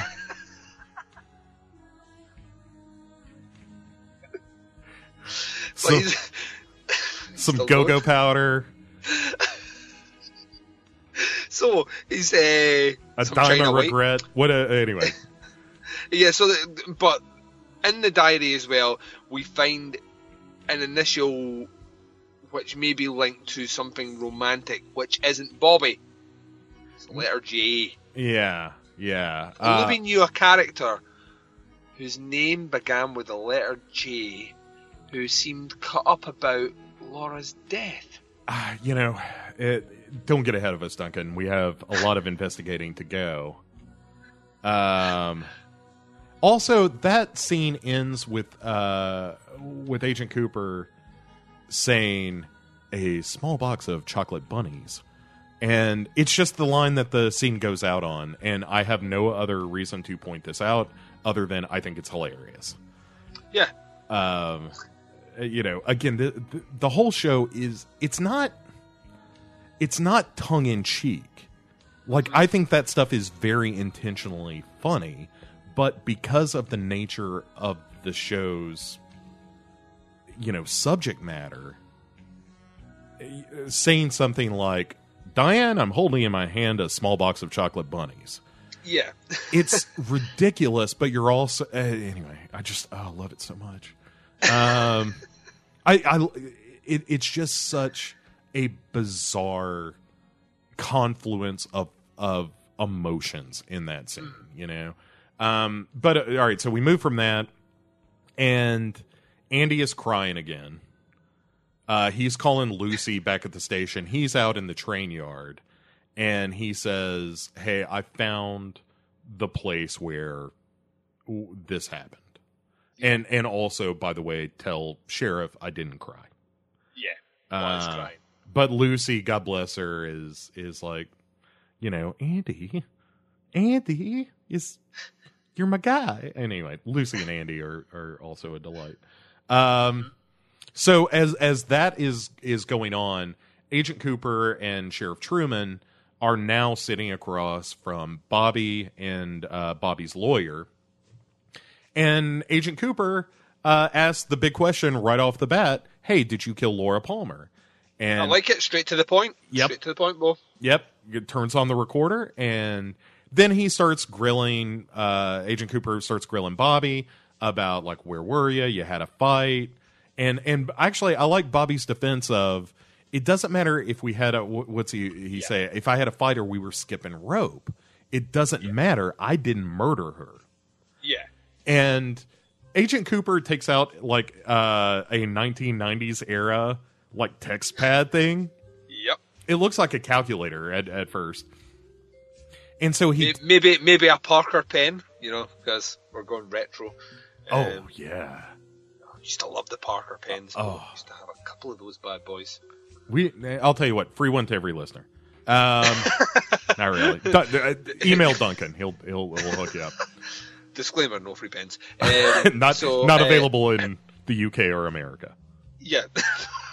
Uh, our Chinese our Chinese listeners will be going winning right now. Um, but yeah, he's um, you know he, he takes out his, his his notepad and his pen, writes a small note. What does the note say, Bo? It says he did not do it. Yeah, he did not do it. But Case closed. Let's right, move. show's over. Yeah.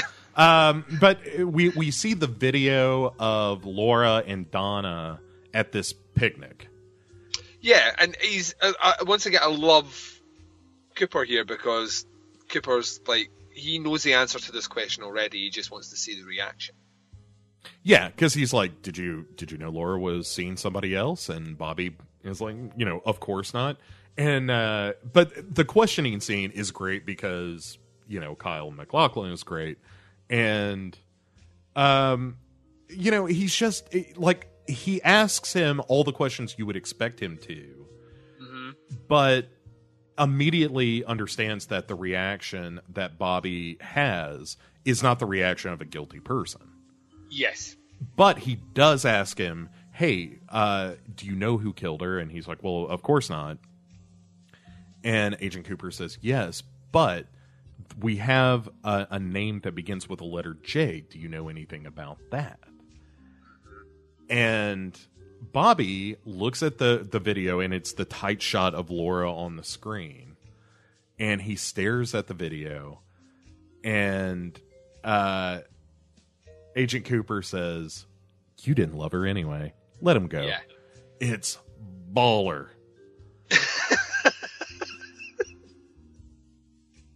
It's, it's how we describe it here in the states sir. Uh it's great. And then yeah, and then he leaves the room. He's just like, you know what, we're done. Kid didn't do it. Doesn't know shit. We're we're finished here. And But he's, he's kind of done it intentionally to set. He knows that Bobby knows who Jay is, yes, and all they have to do now is follow him. yeah, and that's kind of Agent Cooper's. uh, Mode, uh, you know, his, his mo through a lot of the show is let me just mix shit up and see what happens. Yeah, beat beat the grass to waken the snakes, Uh, okay, of which we don't have snakes in this country. So I'm stealing it from some other culture where that is used. I think Ireland is where they have all the snakes. Um, That seems wrong. pretty sure St. Patrick played a flute and all the snakes came to Ireland. I think is the No, story. all, all, all the snakes died, Bo. That's why there are no snakes in Ireland. Ah, they went to Scotland. Okay. Um, Yes, and became the Loch Ness monster. They assembled like Voltron. I cannot believe that we have been recording for so very long, and I think this may be the first appearance of the Loch Ness monster. Yeah, it's so obvious. It's not worth it. All right, that'll be that'll be our sub sub podcast uh, called Duncan and the Loch. Uh, yeah, if you ever come, if you ever visit Scotland, I will take you to Loch Ness, and you realise there's fuck all out there, and it's cold and wet and miserable. And the only thing that was interesting about it was Boleskine was there, which was uh, Aleister Crowley's Scottish home away from home, where he did all his satanic black magic shit, and that burned down two years ago. So that's not even there anymore. It's not a wholly uninteresting place. yeah. But Americans love it, and it does great tourism for our country. So keep visiting America. yeah, well, we have the same thing at Roswell here. You know, you don't have to leave the country to see dumb shit. Um, it turns out. So, uh, so after the the questioning of, of Bobby Bobby Briggs, um, we then get one of my absolute favorite scenes in the uh, in the pilot, where Audrey Horne is a bit bored. Mischievous Audrey Horne. Yes. She so she starts by poking a hole in the, the her father's secretary's coffee cup. Like putting um a pencil in so that it seals the hole behind it.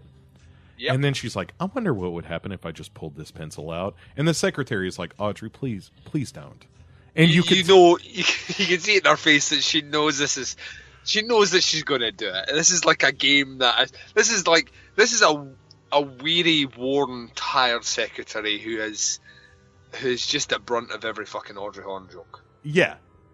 Yeah, like she knows what's coming before it happens. Yeah. And because like and of course Audrey does and coffee goes spilling everywhere and she's delighted by that Audrey is for about 4 seconds. Yeah, And then- because some people want to see the world burn. Like the Joker started somewhere, Bo. It started small with coffee cups and invoices.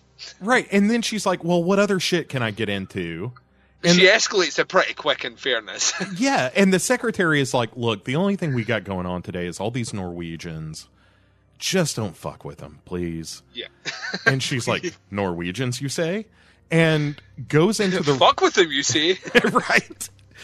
So she she heads into the uh like the room where all the Norwegians are hanging out, going through translations of contracts and stuff like that.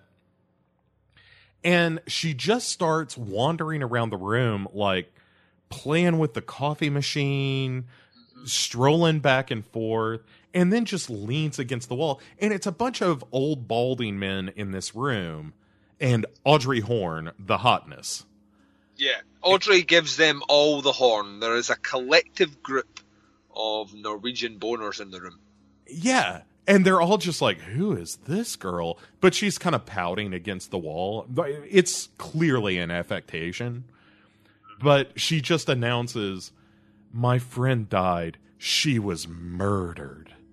Yep. And all the Norwegians are like, the fuck?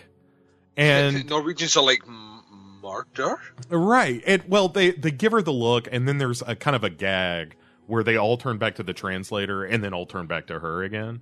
Um, because the show can't not be goofy. Uh, it. Yeah, it. it's it, but once again, a great example of Audrey just stirring shit up that she doesn't need to. Um, the the Joker esque uh, Audrey Horne behavior. So her or Donna's boyfriend Mike is meeting Bobby at the police station now that Bobby's released. And Bobby, of course, has put two and two together. He knows the J in question here, and he tells Mike, like, hey, we're gonna go out to the roadhouse and we're gonna fuck this guy up. But Lucy, who's way smarter than she looks and sounds, has been typing the entire time the conversation she has overheard between Bobby and Mike.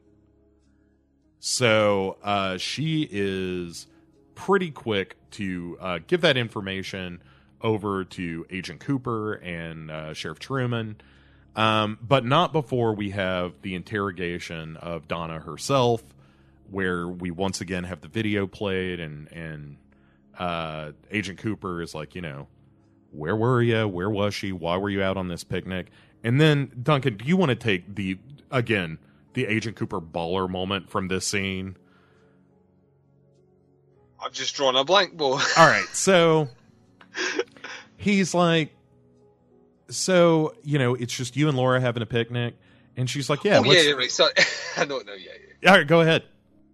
Well, yeah, it's like just you having a picnic, and she's like, yeah, yeah, and he's like, well, uh, it's just you two who's who's holding the camera, Yeah, and she's like, oh, oh, well, it's and this is the greatest excuse. This is a kid's excuse.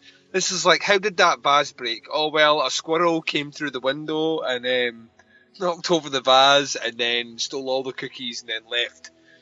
You're like, okay, a squirrel did that, you say. Um, she's basically that. There was this hitch- hitchhiker who came up, and we asked the hitchhiker if they wouldn't mind taking the, and you know, the hitchhiker totally did that, and you know, they, they, the film does, and it's like, right, right, the hitchhiker. Did you get hitchhiker's name? No, no, it's like wouldn't begin with the letter J by any chance, would it? Um, and you know, really, just like once again. Cooper knows the answer to the questions. He really knows the answer to the questions. He's just fucking with them, but in the best possible way because he is he's playing for reaction. He's wanting to see what sort of reaction he gets from her. How much does she know? Um, right. um, yeah, let me put this other plate in motion. I've already got Bobby going after somebody. mhm. Let me let me start winding this one up because what we're going to do is we're going to see where these these folks go when pressure is applied. Yeah, and once again, I, what I love about this is once again in the in the terms of a time frame for this show, this is still all happening on the same day.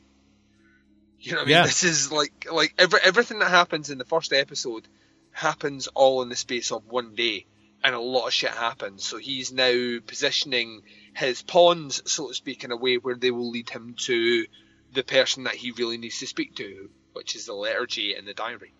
Yeah, and in in the attempt to uh, to track this mysterious J down, uh, another awesome move that Agent Cooper pulls is saying, "Hey, uh, I think whoever was there was probably a biker." Yeah. And uh, and of course, Sheriff Truman and Lucy, who are in the room, are like, "What the?" And so he pauses the videotape when it's a close up of Laura Palmer's eye and in the reflection in her eye, you see the uh, headlight of a motorcycle. Yep. And Agent Cooper, again being a baller, says, "Looks like a hog to me." And So cool. He's so fucking cool. he, Agent Cooper is pretty much the coolest thing ever in uh, in in this show, and and we fade from that image to James and his bike that looks awfully like the uh, the bike that we saw in the video. It's another. I mean, if only we we had a term for this, like transitioning. Hmm. Yeah. Sounds like a sounds like a professional filmmaking technique, Bo. Yeah, it is. Uh, it- man, all right. The next scene, Duncan. Oh, tell me about the next scene. It's the Norwegians on the move. the Norwegians are leaving, Bo. The Norwegians are leaving. it's it's so good and also you see audrey giggling her happy ass off about this Oh, she loves. She's ha- she is happier than a pig in shit. yeah so this is a brief respite in horribleness where we just see audrey continuing to fuck with her father uh, and I think that's at the heart of it, right? Is that he's trying to put Yeah. together this land deal, and she's just like, you know what? I can probably ruin that for him real good.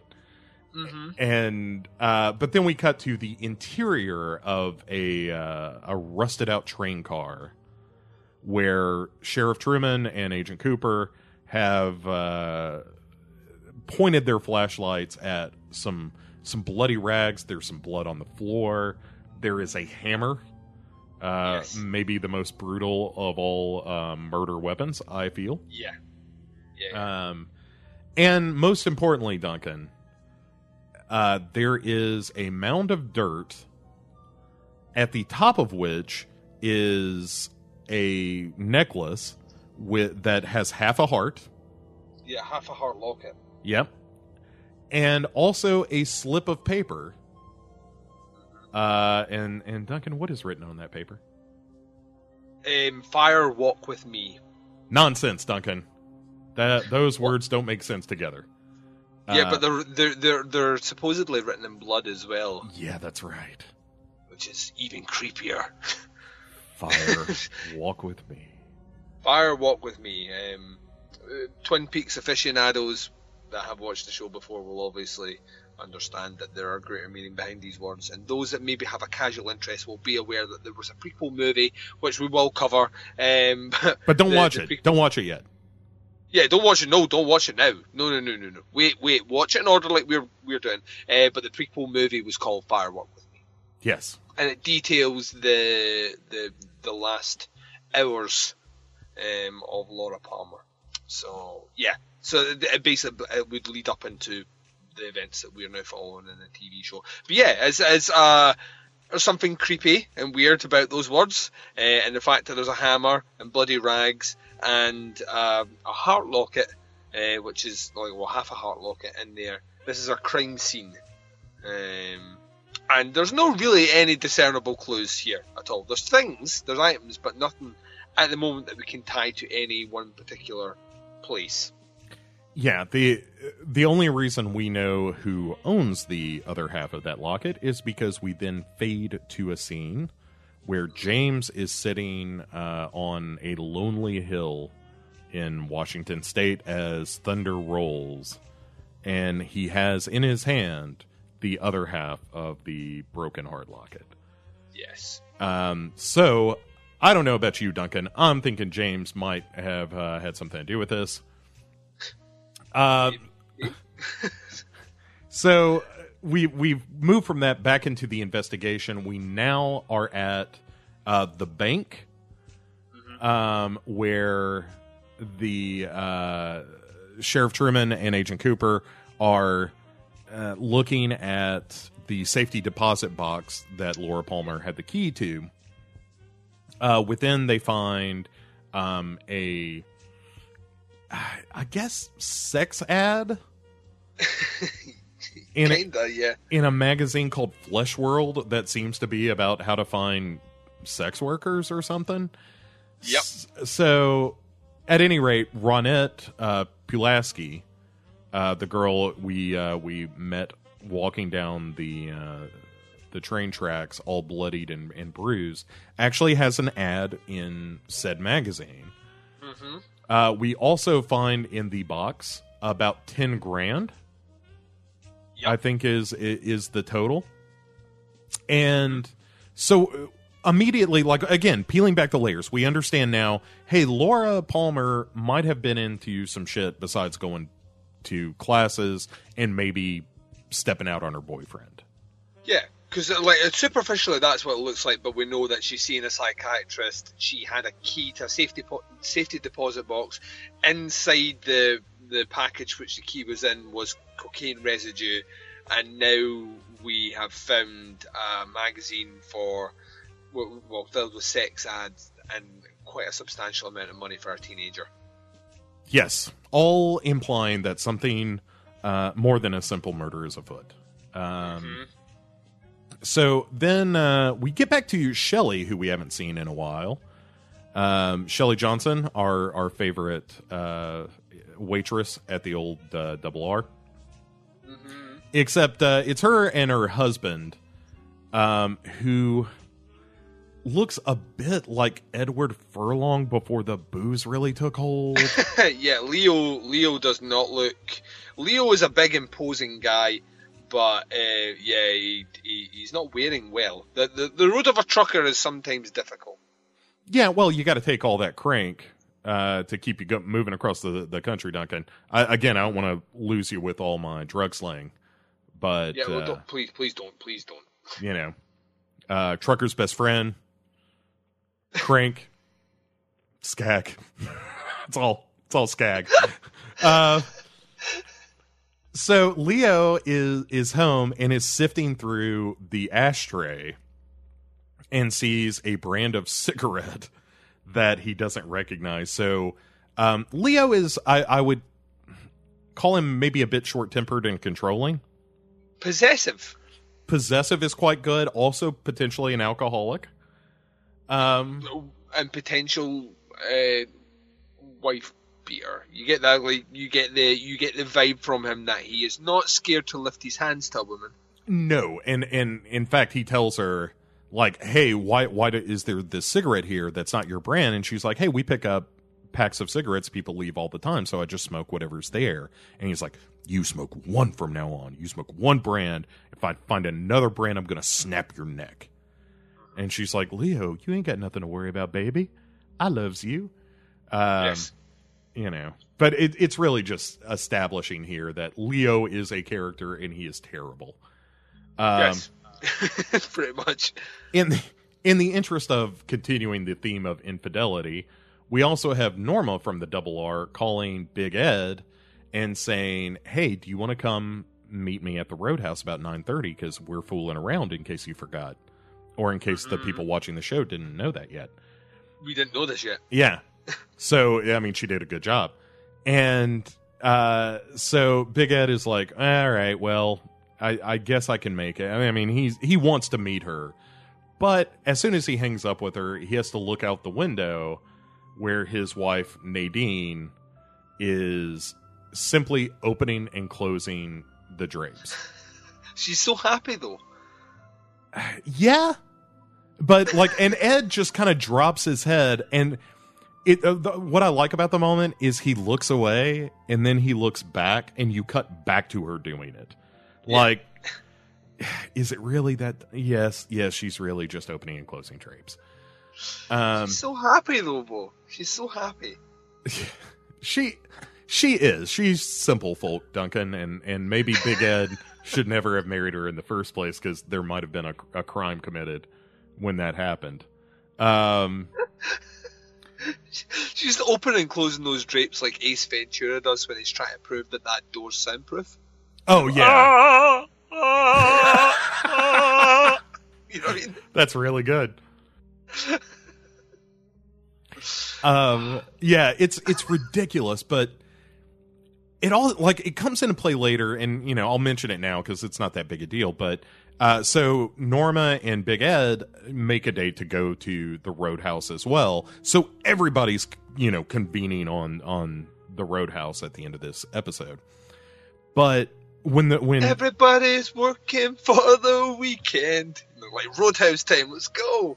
yeah And it's uh, the it's the most happening swinging place until you get in there and realise the music is depressing as fuck. And I think that explains much of the town of Twin Peaks is that their music venue does nothing but moody fairy music. but no one in the band looks like they should be playing moody fairy music except the singer. Yes. Yes, there's a little bit too much guitar strumming in one of those shots for me, quite frankly.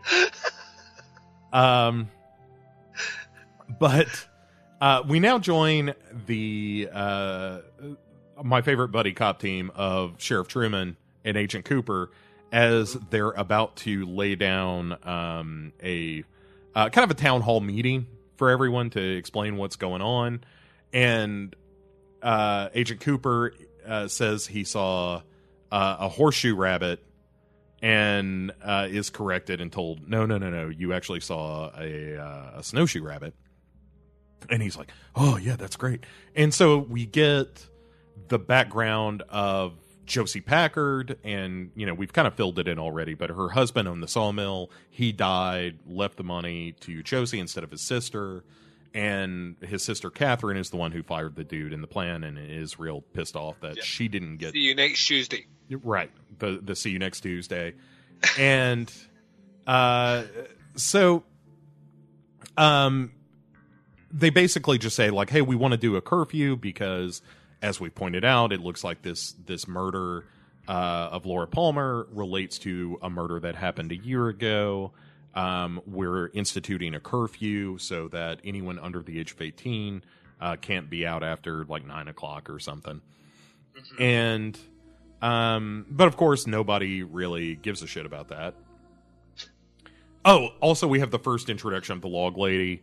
Uh, Oh, log lady. she Which is like, like, Bo, how did she get the name log lady? well, she carries around a log, Duncan.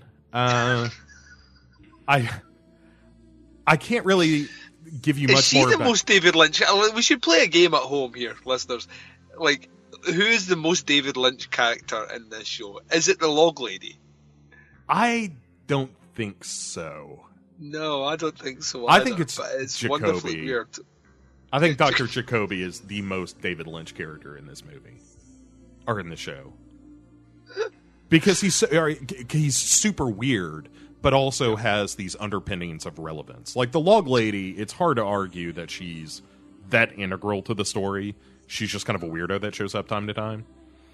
Uh, Unless you own the, the Blu-ray box set like I do, which has introductions to all the episodes as given by the log lady. oh, really? Yeah, it's fucking amazing. That's you need to buy good. that box set. That box set is bitchin'. I I may very well do that ju- for that alone. But the yeah, so the log lady is just flashing the lights in the joint for no good reason, telling everybody to quiet down. Um, she's kind of crowd control, and uh, so they say, "Hey, there's um, you know, there's this curfew," and then we cut to Donna's house. And Donna has a discussion with her sister about like, "Hey, I need to sneak out and meet James." Sister's amazing. her yeah her sister harriet who is working on a poem mm-hmm. or a song or something and she's trying to figure out if the better line is like the bloom of the evening or the last flower at night or something mm-hmm. but i don't know if you're into the freudian psychology uh, duncan or maybe just a georgia o'keeffe fan Yeah, I was mo- more more Jungian than than Freudian, but that's fine. Wha- whatever. I, Georgia O'Keeffe was the important one. She's the real hero here. But uh, I think it's I think it's safe to say that she is writing a poem about pussy to one degree or another. Yeah, I, I I don't think you're having to stretch too far for that. I think you're probably right. and again, I think it's this weird like Lynch jamming sexuality into scenes whether you notice it or not. You know, like there when you think of flowers and petals and stuff like that, maybe not everybody. I mean, if you're into horticulture, it probably has less of a meaning, but um but yeah, I mean, you, it, there is a long literary tradition of uh referring to the female genitalia as flowers. And I think that's what Harriet's doing. So she uh, st- takes Harriet's bike, uh, uh, Donna does, and um, says like, "Hey, I got to go meet James. Cover for me.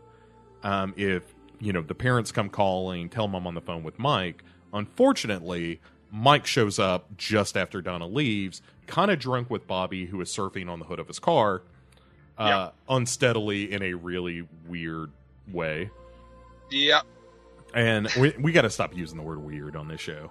Uh, it's just Yeah, going to come up too much. We're going to have to, yeah, in a normal way.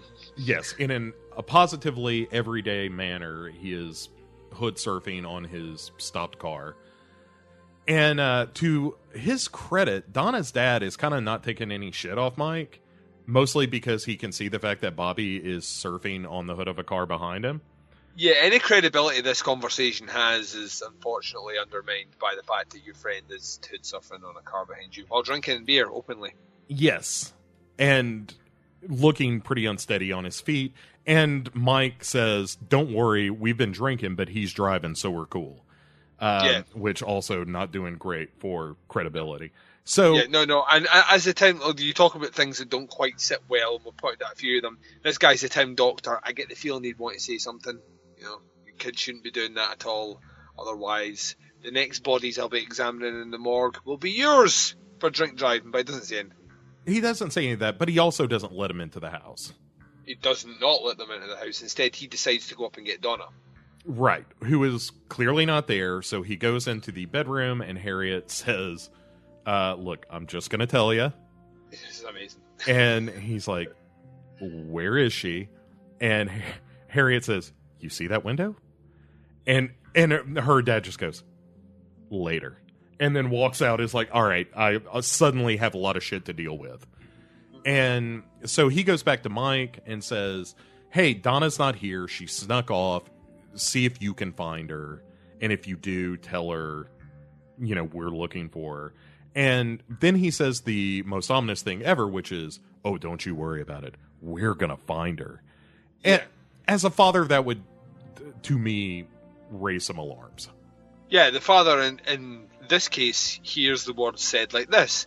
Oh, don't worry, we'll find her. Right. And in reality, That's not how he said it. Oh, we'll find her, all right. Yeah, we're gonna find her. Uh, So they head, and but they audibly say to the roadhouse. Right. We get the, the, the 1960s Batman thing where it goes. It kind of is because then uh, Dr. Hayward, uh, uh, Donna's father, ends up calling the sheriff or calling the police Popo. station. Yeah, Yep, the five oh. Lucy uh, very competently patches him through. Um, again, another character I kind of love anything she says or does. I think Lucy's wonderful, and so he says, "Hey, Donna is missing." and would you kind of keep an eye out for her? Would you go look for her? And uh, Sheriff Truman says, yeah, we'll look for her. And then Agent Cooper immediately is like, well, of course she snuck out. That's what we wanted her to do. And how else are we going to find this biker unless she sneaks out and we follow her? And then Duncan cut to the most depressing bar in Oh, yeah. in the history of bars. Which is playing the theme song from the show, but this time with lyrics. Yes, the Uh, Nightingale. Yeah. Yeah, written by David Lynch. So as you can imagine, the lyrics are obscure, weird, um, and uh, weirdly don't fit this scene at all. Uh, um, but we have a lot of bikers slow dancing to the most depressing song ever written. Um, in a bar which is getting kind of rowdy. Um, Well, sure. Every everybody likes a good moody fairy song to get them Yes. get the blood pumping and you know the vitals up. yeah, Uh, well, Big Ed's there. He's having a ball. Big Ed's there with Norma, as we mentioned. Um, we understand that they are having an affair. Uh, you know, Norma is saying like, "Hey, even if it's not for me, you should leave Nadine for yourself because she's a crazy person and has had you hanging drapes all day so she can open and close them." And he's like, "I know, but what about your husband?" And we find out that Na- uh, not Nadine, I'm sorry, that um, crap just escaped my head. Um, what is the name of the uh, lady Norma? who owns the double R? Norma. God, sorry. So I couldn't think of it. I was like, I, I just said her name. Um, so Norma uh, has an husband who is in prison for manslaughter. Yep. Who is coming up on parole soon? yeah, which is yeah, not the best time to have an affair. Right. And and in fairness, Big Ed is totally aware of the situation. And but he's it- Big Ed. But he's Big Ed, and he's like, "Look, I'm not crazy about you having a guy." You know, he says something about like, you know, when you mention ex-husband and parole in the same sentence, kind of makes people nervous. Mm-hmm. Um, but you know, Big Ed's a good guy. He's going to stand by her. And uh, so while they're ch- chit chatting in in a booth, then Mike and Bobby show up, ready to rumble. Yep. And uh, some of the bikers notice uh, and they're like, "Hey, uh, th- these two assholes just showed up. We should probably get ready to have a fight." And uh, right behind them comes Donna, who is seen by Agent Cooper and Sheriff Truman, who are outside the roadhouse watching all these people go in. And immediately, Agent Cooper is like, "You're going to want to call some backup. Yeah. Shit's about to pop off." Which it does. It absolutely does because as as soon as she walks in, uh, Mike starts uh, hollering and is like, "What are you doing here? Why are you sneaking around?" And she's like, "Uh, no reason." And then he Mike begins manhandling Donna. Big head, Big Ed, because he's a good dude, is like, "Hey, I gotta intervene because I'm not gonna let you hit a woman in front of me because Big Ed rocks." And uh, Big Ed gets involved. There's some uh, B- Bobby, by the way, sucker punches him with brass knuckles. Not cool, Bobby. Not cool at all. It's a total Bobby move, though. It's uh, it is so Bobby. So, that is classic Bobby Briggs. Yeah, it's a classic Bobby Briggs. You know, um, hashtag Brood Bro. Ha- hashtag Brew Bros. Um, For Br- Brood Bros for life, yo. Um, yeah, but he does. He sucker punches him, and then shit kicks off, and Right. in all the confusion, Donna is whisked away secretly by a biker who is going to take her to James. which he in fact does with Agent Cooper and Sheriff Truman in pursuit. Um, but they're you know kind of hanging back, trying not to be seen and all. And so we we find out that for sure James was having an uh, an affair. Although it's it's it's tough to call it an affair when they're all in high school, but you know Yeah, uh, he he was uh, fooling around with Laura while she was dating Bobby, and that in a lot of ways Donna was kind of helping facilitate that. Mhm. And then he tells the story about the the night that he was with Laura last, which was you know just the night before, uh, the night of her murder, and describes Laura Palmer in a very different way from the homecoming picture we saw. You know, Oh, completely. It couldn't be any more different. Um, like the way he describes her is very manic and very aggressive and terrified and terrifying, all in the same sentence. Yeah, and it, it's clear that he he cared about her a lot, but in the midst of this, uh, he and Donna um, do a little lip hugging. Uh, you know, lip hugging, Duncan, Yes, kissing, lip hugging, that's, gank. that's what we call over here is lip hugging. right. Um, Snogging. snogging. Yep. Yayo. Gank. Skag. Skag. uh, so, but she also tells James, like, hey, don't get caught with this necklace because he wants to turn himself in. Hmm. And she says, if you're going to do that, just don't. D- don't take this necklace with you because they're going to assume you killed her and you don't have a good alibi because all you did was drive into town and then Laura bounced off your bike and then died soon after. So we don't you don't need that kind of heat, Bobby. Yeah, he doesn't have an. He doesn't really have an alibi, and he was the last one to see her that we know of. So, yeah, by by you showing up having the other half of the necklace, it doesn't. Believe it or not, it's not going to help you. Nope. And they uh so they actually do catch up with um Agent Cooper or well Agent Cooper and Sheriff Truman finally catch up with Bobby uh flash the blues on him and uh you know Bobby uh, turns himself over in like a non-suspicious fashion I would argue. That it's Yeah. just like okay you know we're gonna we're, i'm stopping the bike. Here's donna. She's okay. You know i'm gonna do the hands behind the, the head and all that stuff. And donna gets up and it's just like hey he didn't do it.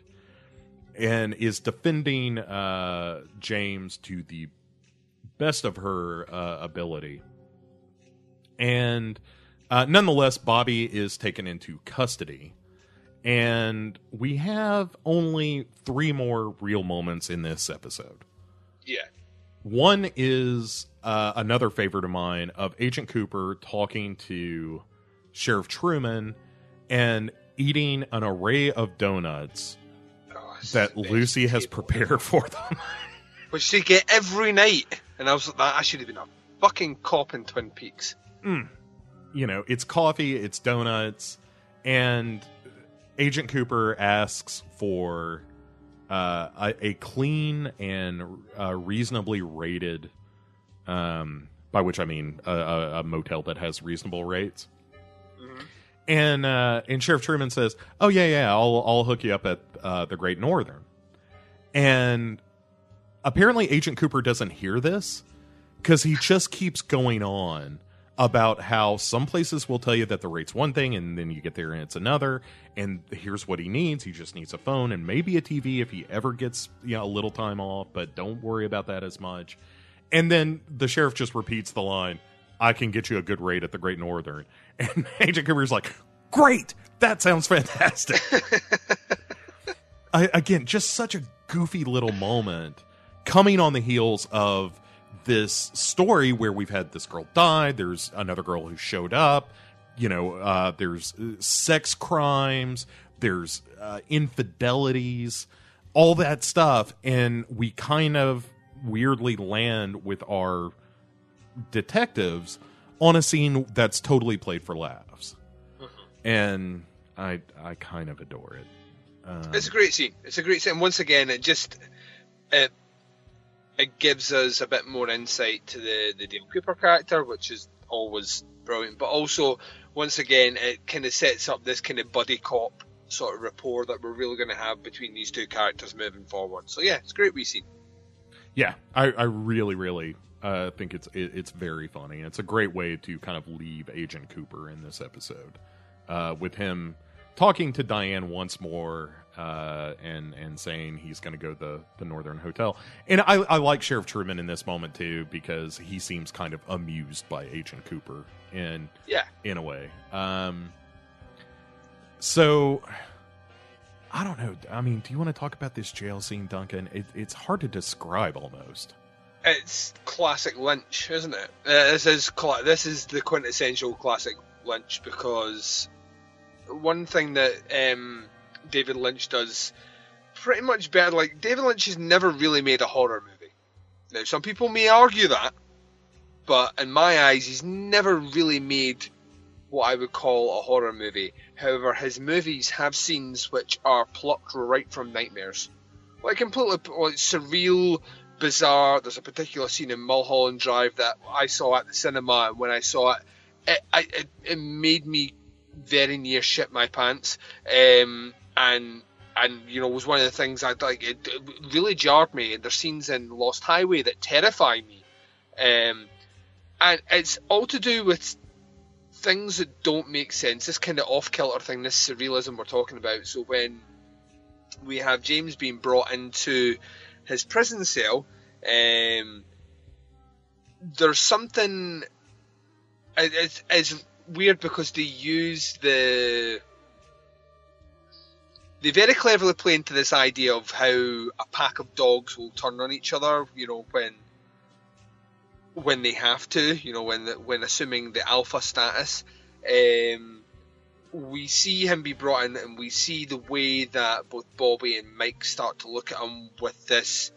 It's this kind of predatory sort of look, and it's very vicious looking as well. And they wait until the the, the, the jail cell has been closed, and the police officer go out, where they both start howling at him and barking like feral dogs. Um, and it's it's very surreal. It's very unsettling, actually. Um, and like James, like actually, for an actor who spends most of his time pouting in the show, um, he does show kind of fear on his face quite well. But they just keep going with this barking, and um, once again, Bobby's face, Bobby's cast perfectly, um, has this really malicious, evil, aggressive face just before he howls at him. Um, and it is completely out of context, doesn't make any sense. Um, it's one of those scenes that you throw in just purely to fuck with people, and it's done brilliantly. It's it's a weird, weird scene. Yeah, it it absolutely is. But I, yeah, yeah. I mean, again, it's one of those things that when you see it, again, you know, in 1990, that scene must have just been head scratching. Yeah, it's- like, it's- why are these people barking at him? Yeah, it doesn't make any sense. It doesn't make any sense at all, and it is is it doesn't make sense. So it becomes unsettling the longer it goes on, and it goes on for quite a bit. Um, Not as long as you think. Like it feels way longer Yeah. than it is. uh, yeah, yeah. I think it's I think it's maybe 15 seconds on the screen. Feels like it goes on for a minute. So Yeah, um, it's it, oh, it's so bizarre. weird, very very weird, very very Uh, weird. very Lynch. Yeah, That's all you can say. for sure. Um, there is one other, actually, two other quick tidbits. One, we actually do see um, Sheriff Truman going to the sawmill, uh, or the lodge, I suppose. No, well, no, the lodge is the uh, horns, and then the sawmill. But there's houses around the sawmill and stuff. But anyway, Yep. uh, going to the Packard estate. And he uh, says to Josie Packard, who is waiting for him, Hey, I heard you called a police officer. And she's like, I did. And then they start uh, snogging. And, Noggin, that's right. and- Skag. uh, uh, gank, ganking, skanking to the beat. It's all the same. Garbage trucking. Gar- Ben Lorian from Dusk Till Dawn, and they uh anyway. So they're a couple, and and we see Catherine uh, Martell. Um, I, I mistakenly kept calling her Packard because she's the sister, but she married Pete, who's Pete Martell, and blah blah blah. So uh, Catherine, the the Packard sister that didn't get shit, um, notices that the uh, sheriff is there and says is talking on the phone with someone and says uh, he's here again, and I, we can all assume that she is talking to um, Horne, uh, Audrey's father, uh, Benjamin Horne, who is in kind of a play for the town and and certainly the sawmill, and uh, so we have a little bit of deception happening here. But the final moment of, of the show, Duncan, is actually um, back in the Palmer household. And we have uh, Laura's mother um, having some sort of weird vision Yeah. about a uh, basically the the part uh, the spot in the woods where um, James hid the necklace. Yeah. and and placed a rock over some dirt so he'd know where to find it. And she has a vision of someone collecting that necklace and that's it. But uh because i gave away the other kind of fun you know hey here's david lynch just being like it works! Um this is this is the other one. So you you describe that one Oh, uh, yeah, because like um, this is what, I, what what is interesting. My version doesn't have this to the next episode, but I, I'm assuming we're talking about the the scene with our buddy. Is that what we're talking about? Well, we don't see him fully, and and maybe I'm Yeah. gonna uh, I'm gonna surprise you maybe a little with this, but there is a scene at the very end of this episode where uh, Mrs. Palmer it like sits up straight, and you see in the mirror uh, the reflection of of a face, a slightly obscure yeah, face. yeah, that yeah, that's that's in the. There's an alternative. There's an alternative ending to that episode um, in the UK, and that's the alternative ending. So that makes sense. Yeah. So, um, and there endeth episode one. According to our case files, Duncan, we have Yes. one dead girl. Yeah, right. So let's let's right. Let's quickly recap then. One dead girl, Laura Palmer. Laura Palmer, um, kind of all American high school sweetheart. Everyone loved her. Um, was found dead. She had been brutally murdered and wrapped in cellophane, um, or plastic wrap behind a log. Um, we have found out that she went to a psychiatrist we have found out that she had a safety deposit box with a key, which was in a package which contained cocaine. Inside that safety deposit box was ten thousand pounds, or sorry, ten thousand dollars because she's American, obviously. Um, be worth more if it was in pounds, though. Yeah. Um, um, and a sex workers magazine.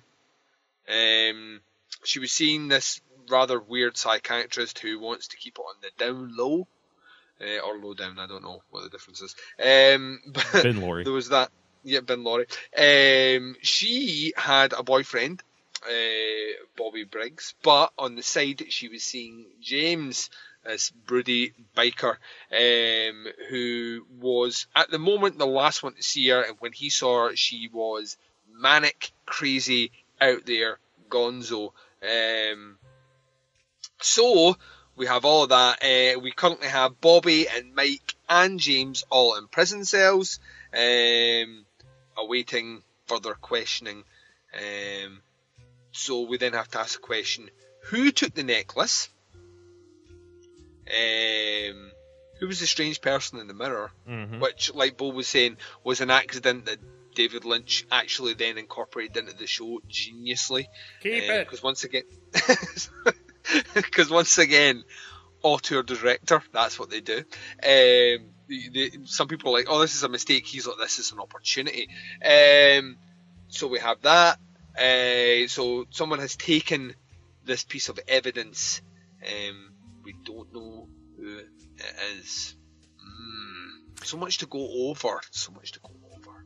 Yeah, so yeah, I mean, we've got all the stuff surrounding Laura Palmer and and you know, we'll get into the other storylines and so forth. But this is uh all the makings, sir, of a great murder mystery if only this series was really about that.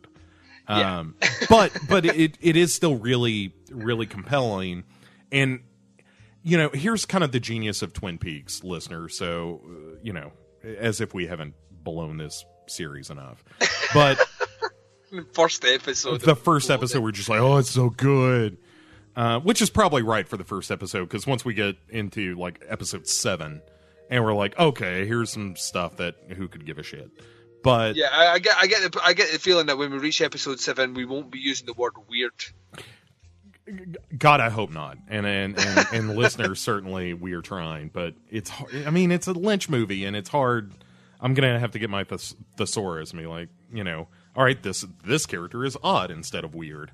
Um, This scene is so abstract, Yes, surreal, sir. surreal. I, that's how I like to describe David Lynch as surreal. But Yeah, and and this series gets there. This is pretty grounded. There there Yeah. are there are certainly strange touches here and there. There's a sprinkling of Lynchian weirdness, but nice. Uh, I I would argue that it plays fairly straightforward.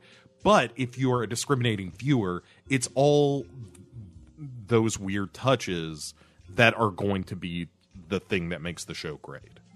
yeah, Um, so, uh, yeah, I I think the pilot is tremendous. I think it is, even if it weren't David Lynch and Twin Peaks as a standalone pilot, I think it's one of the best.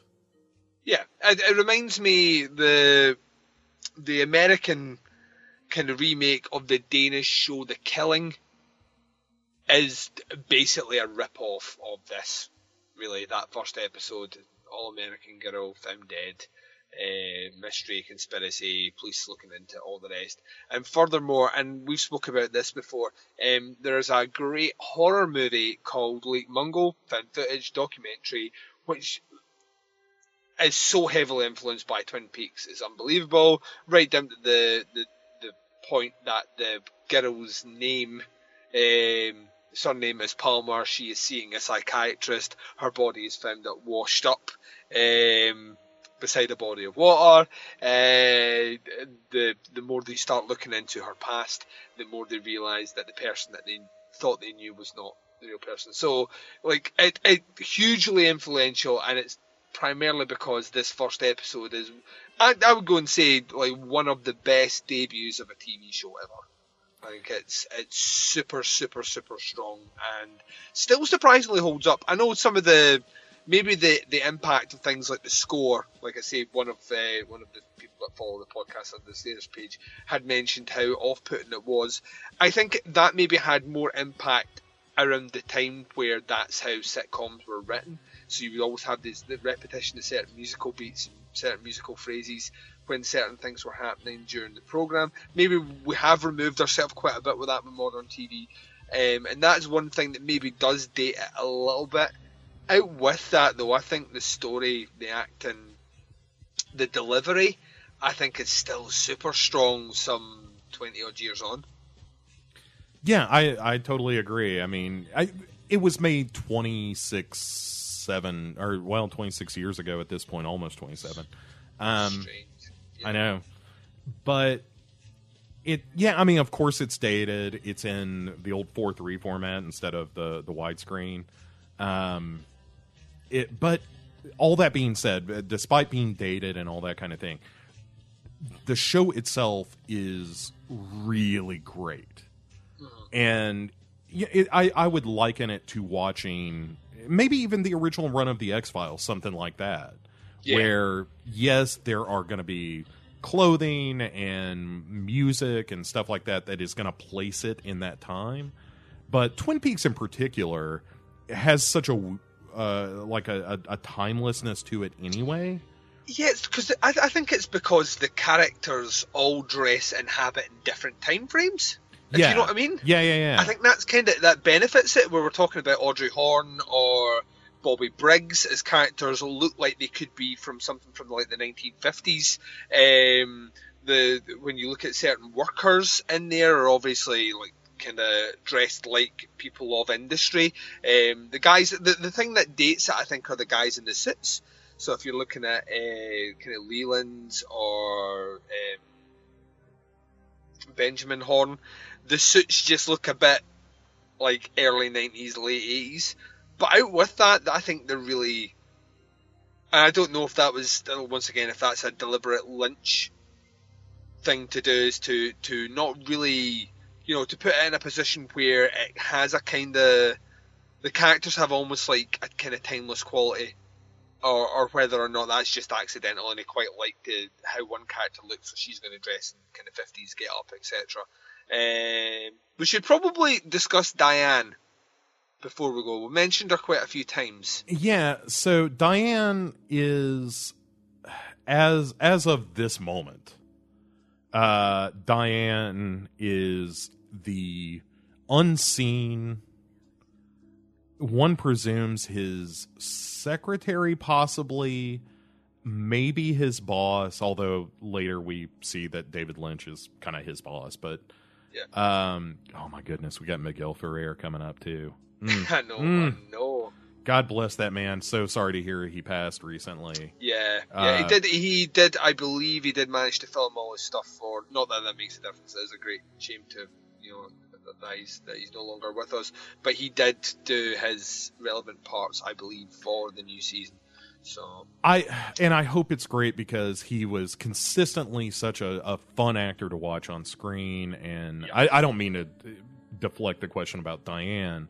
I the I, I just wanted to give Miguel Ferrer a little lip service. We'll we'll get to it when he's actually on the show in the episode. Mhm. But um, yeah, Diane is is, is sort of this we, uh, weird uh this n- faceless name that we always hear Agent Cooper talking to with such detail and it's stuff like remind me and I mean I think you can make a pretty good case that the recorder itself is Diane. yeah, I, I think I, I, on some level as well. My interpretation is Diane is almost um, is almost the audience as well to a certain extent. He, he recaps like there's a lot of banal detail in there, but he recaps so much of what he's seen, or his thought process, into that tape recorder audibly for us to hear. Um, that on some level we get to experience his train of thought. Um, so on some level, ladies and gentlemen, we're all a little bit of Diane. We we really are. I almost got that out without laughing. It's I I really appreciate that. I'm glad you did. um all right, I mean that's that's episode 1. I feel like we have been uh, fairly thorough with our discussion Yeah. of this. We've laid the groundwork. We're not going to have to. First of all, we're going to be dealing with episodes that are half as long. You know, Yeah, well, yeah, this is movie length, so Yeah. um, ju- just to, just to put that out there, this is movie length, so we're going to be jumping down to forty-five minute length episodes moving forward, which means the episodes will probably be about half the length. But we had to get it all out, had to set the stage, set the scene uh, for our ongoing investigations into what happened to Agent Dale Cooper and his investigations into Laura Palmer's death. that is absolutely correct. Uh, listeners, thank you so much for joining us on our first uh, day in Twin Peaks, and uh, we will be back to discuss uh, the the next stage in our investigation. Um, before we get out of here, I would like to remind our listeners uh, if if you are hearing this for the first time or somebody recommended it to you, hey, we'd really appreciate it if you jumped over to iTunes or Stitcher or however it is that you're listening to the show. Uh, leave us a rating and review. It it does certainly help, and and we do appreciate it. I'm not gonna lie, Duncan's kind of a dick about it, but I I love it, and I respect you, the listener, for doing it. And I would almost say do it just to spite Duncan.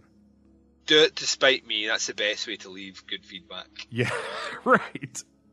Uh, but uh, but thank you again for listening, uh, D- Duncan. You have any other uh, uh, final thoughts here before we uh, we we pull the plug on this thing? Just uh, how incredibly excited I am that I'm finally getting to talk about one of the most interesting TV shows ever made in a podcast format ahead of its new season. Unprecedented that a TV show goes away for as much time as this has, and then to come back and make a return. Um, in a fashion predicted by the TV show itself. Yeah. So, Yeah, it's it's like I can't think of anything that's ever done this, I I can't wait to see where we go. How much stuff that we both bring up to each other that maybe spins the show in a different light. Same with our listeners. Really, we're looking forward to interacting with you guys, whether you're watching it for the first time or whether you are old school um, heavy watchers of Twin Peaks. Please. Uh, get in touch with your theories about the show, episode to episode. Please try not spoil anything for those that are following it through. But um, as we go through the episodes, anything that we didn't touch on, anything that you observe, because trust me, there is so much detail in all these episodes. Lynch, very much like Kubrick, likes to put in plenty of Easter eggs. So if you're picking them up, let us know um, either on the Facebook group page or directly on the Legion podcast page um, under the show. So yeah, I can't wait. This is going to be fun. Yep. Uh, yeah. Uh, hop over to Legion Podcasts on the Facebook. Um, and uh, also, you know what? Podcast Under the Stairs. Drop it on uh, Duncan's page as well. And because I'll find it, he'll he'll point me to it if you if you leave a message over there as well. Um, so uh, yeah, I think it is going to be uh, a very fun ride. There are some episodes and there are some moments, Bob, that I can't wait to talk about, Bob. And I don't know. I mean, uh, I I can't put uh, I, I can't put my finger on just one thing I'm excited about, Bob. But I I just want to experience the show as a whole again. To get into that second season, to see some of the like the creepy stuff that Lynch is able to to, to kind of cobble together, Bob, and I think it's all going to be an amazing experience, Bob, for everybody listening to the show. So uh, thank you again for checking it out. Um, and I I guess that's it. I, it feels so strange to be wrapping our first episode on uh, on Twin Peaks, but uh, here we are. Thanks again to everyone for for listening. And the only thing left to do is to say, Duncan, say goodnight. Good night, everyone. Good night, Bob.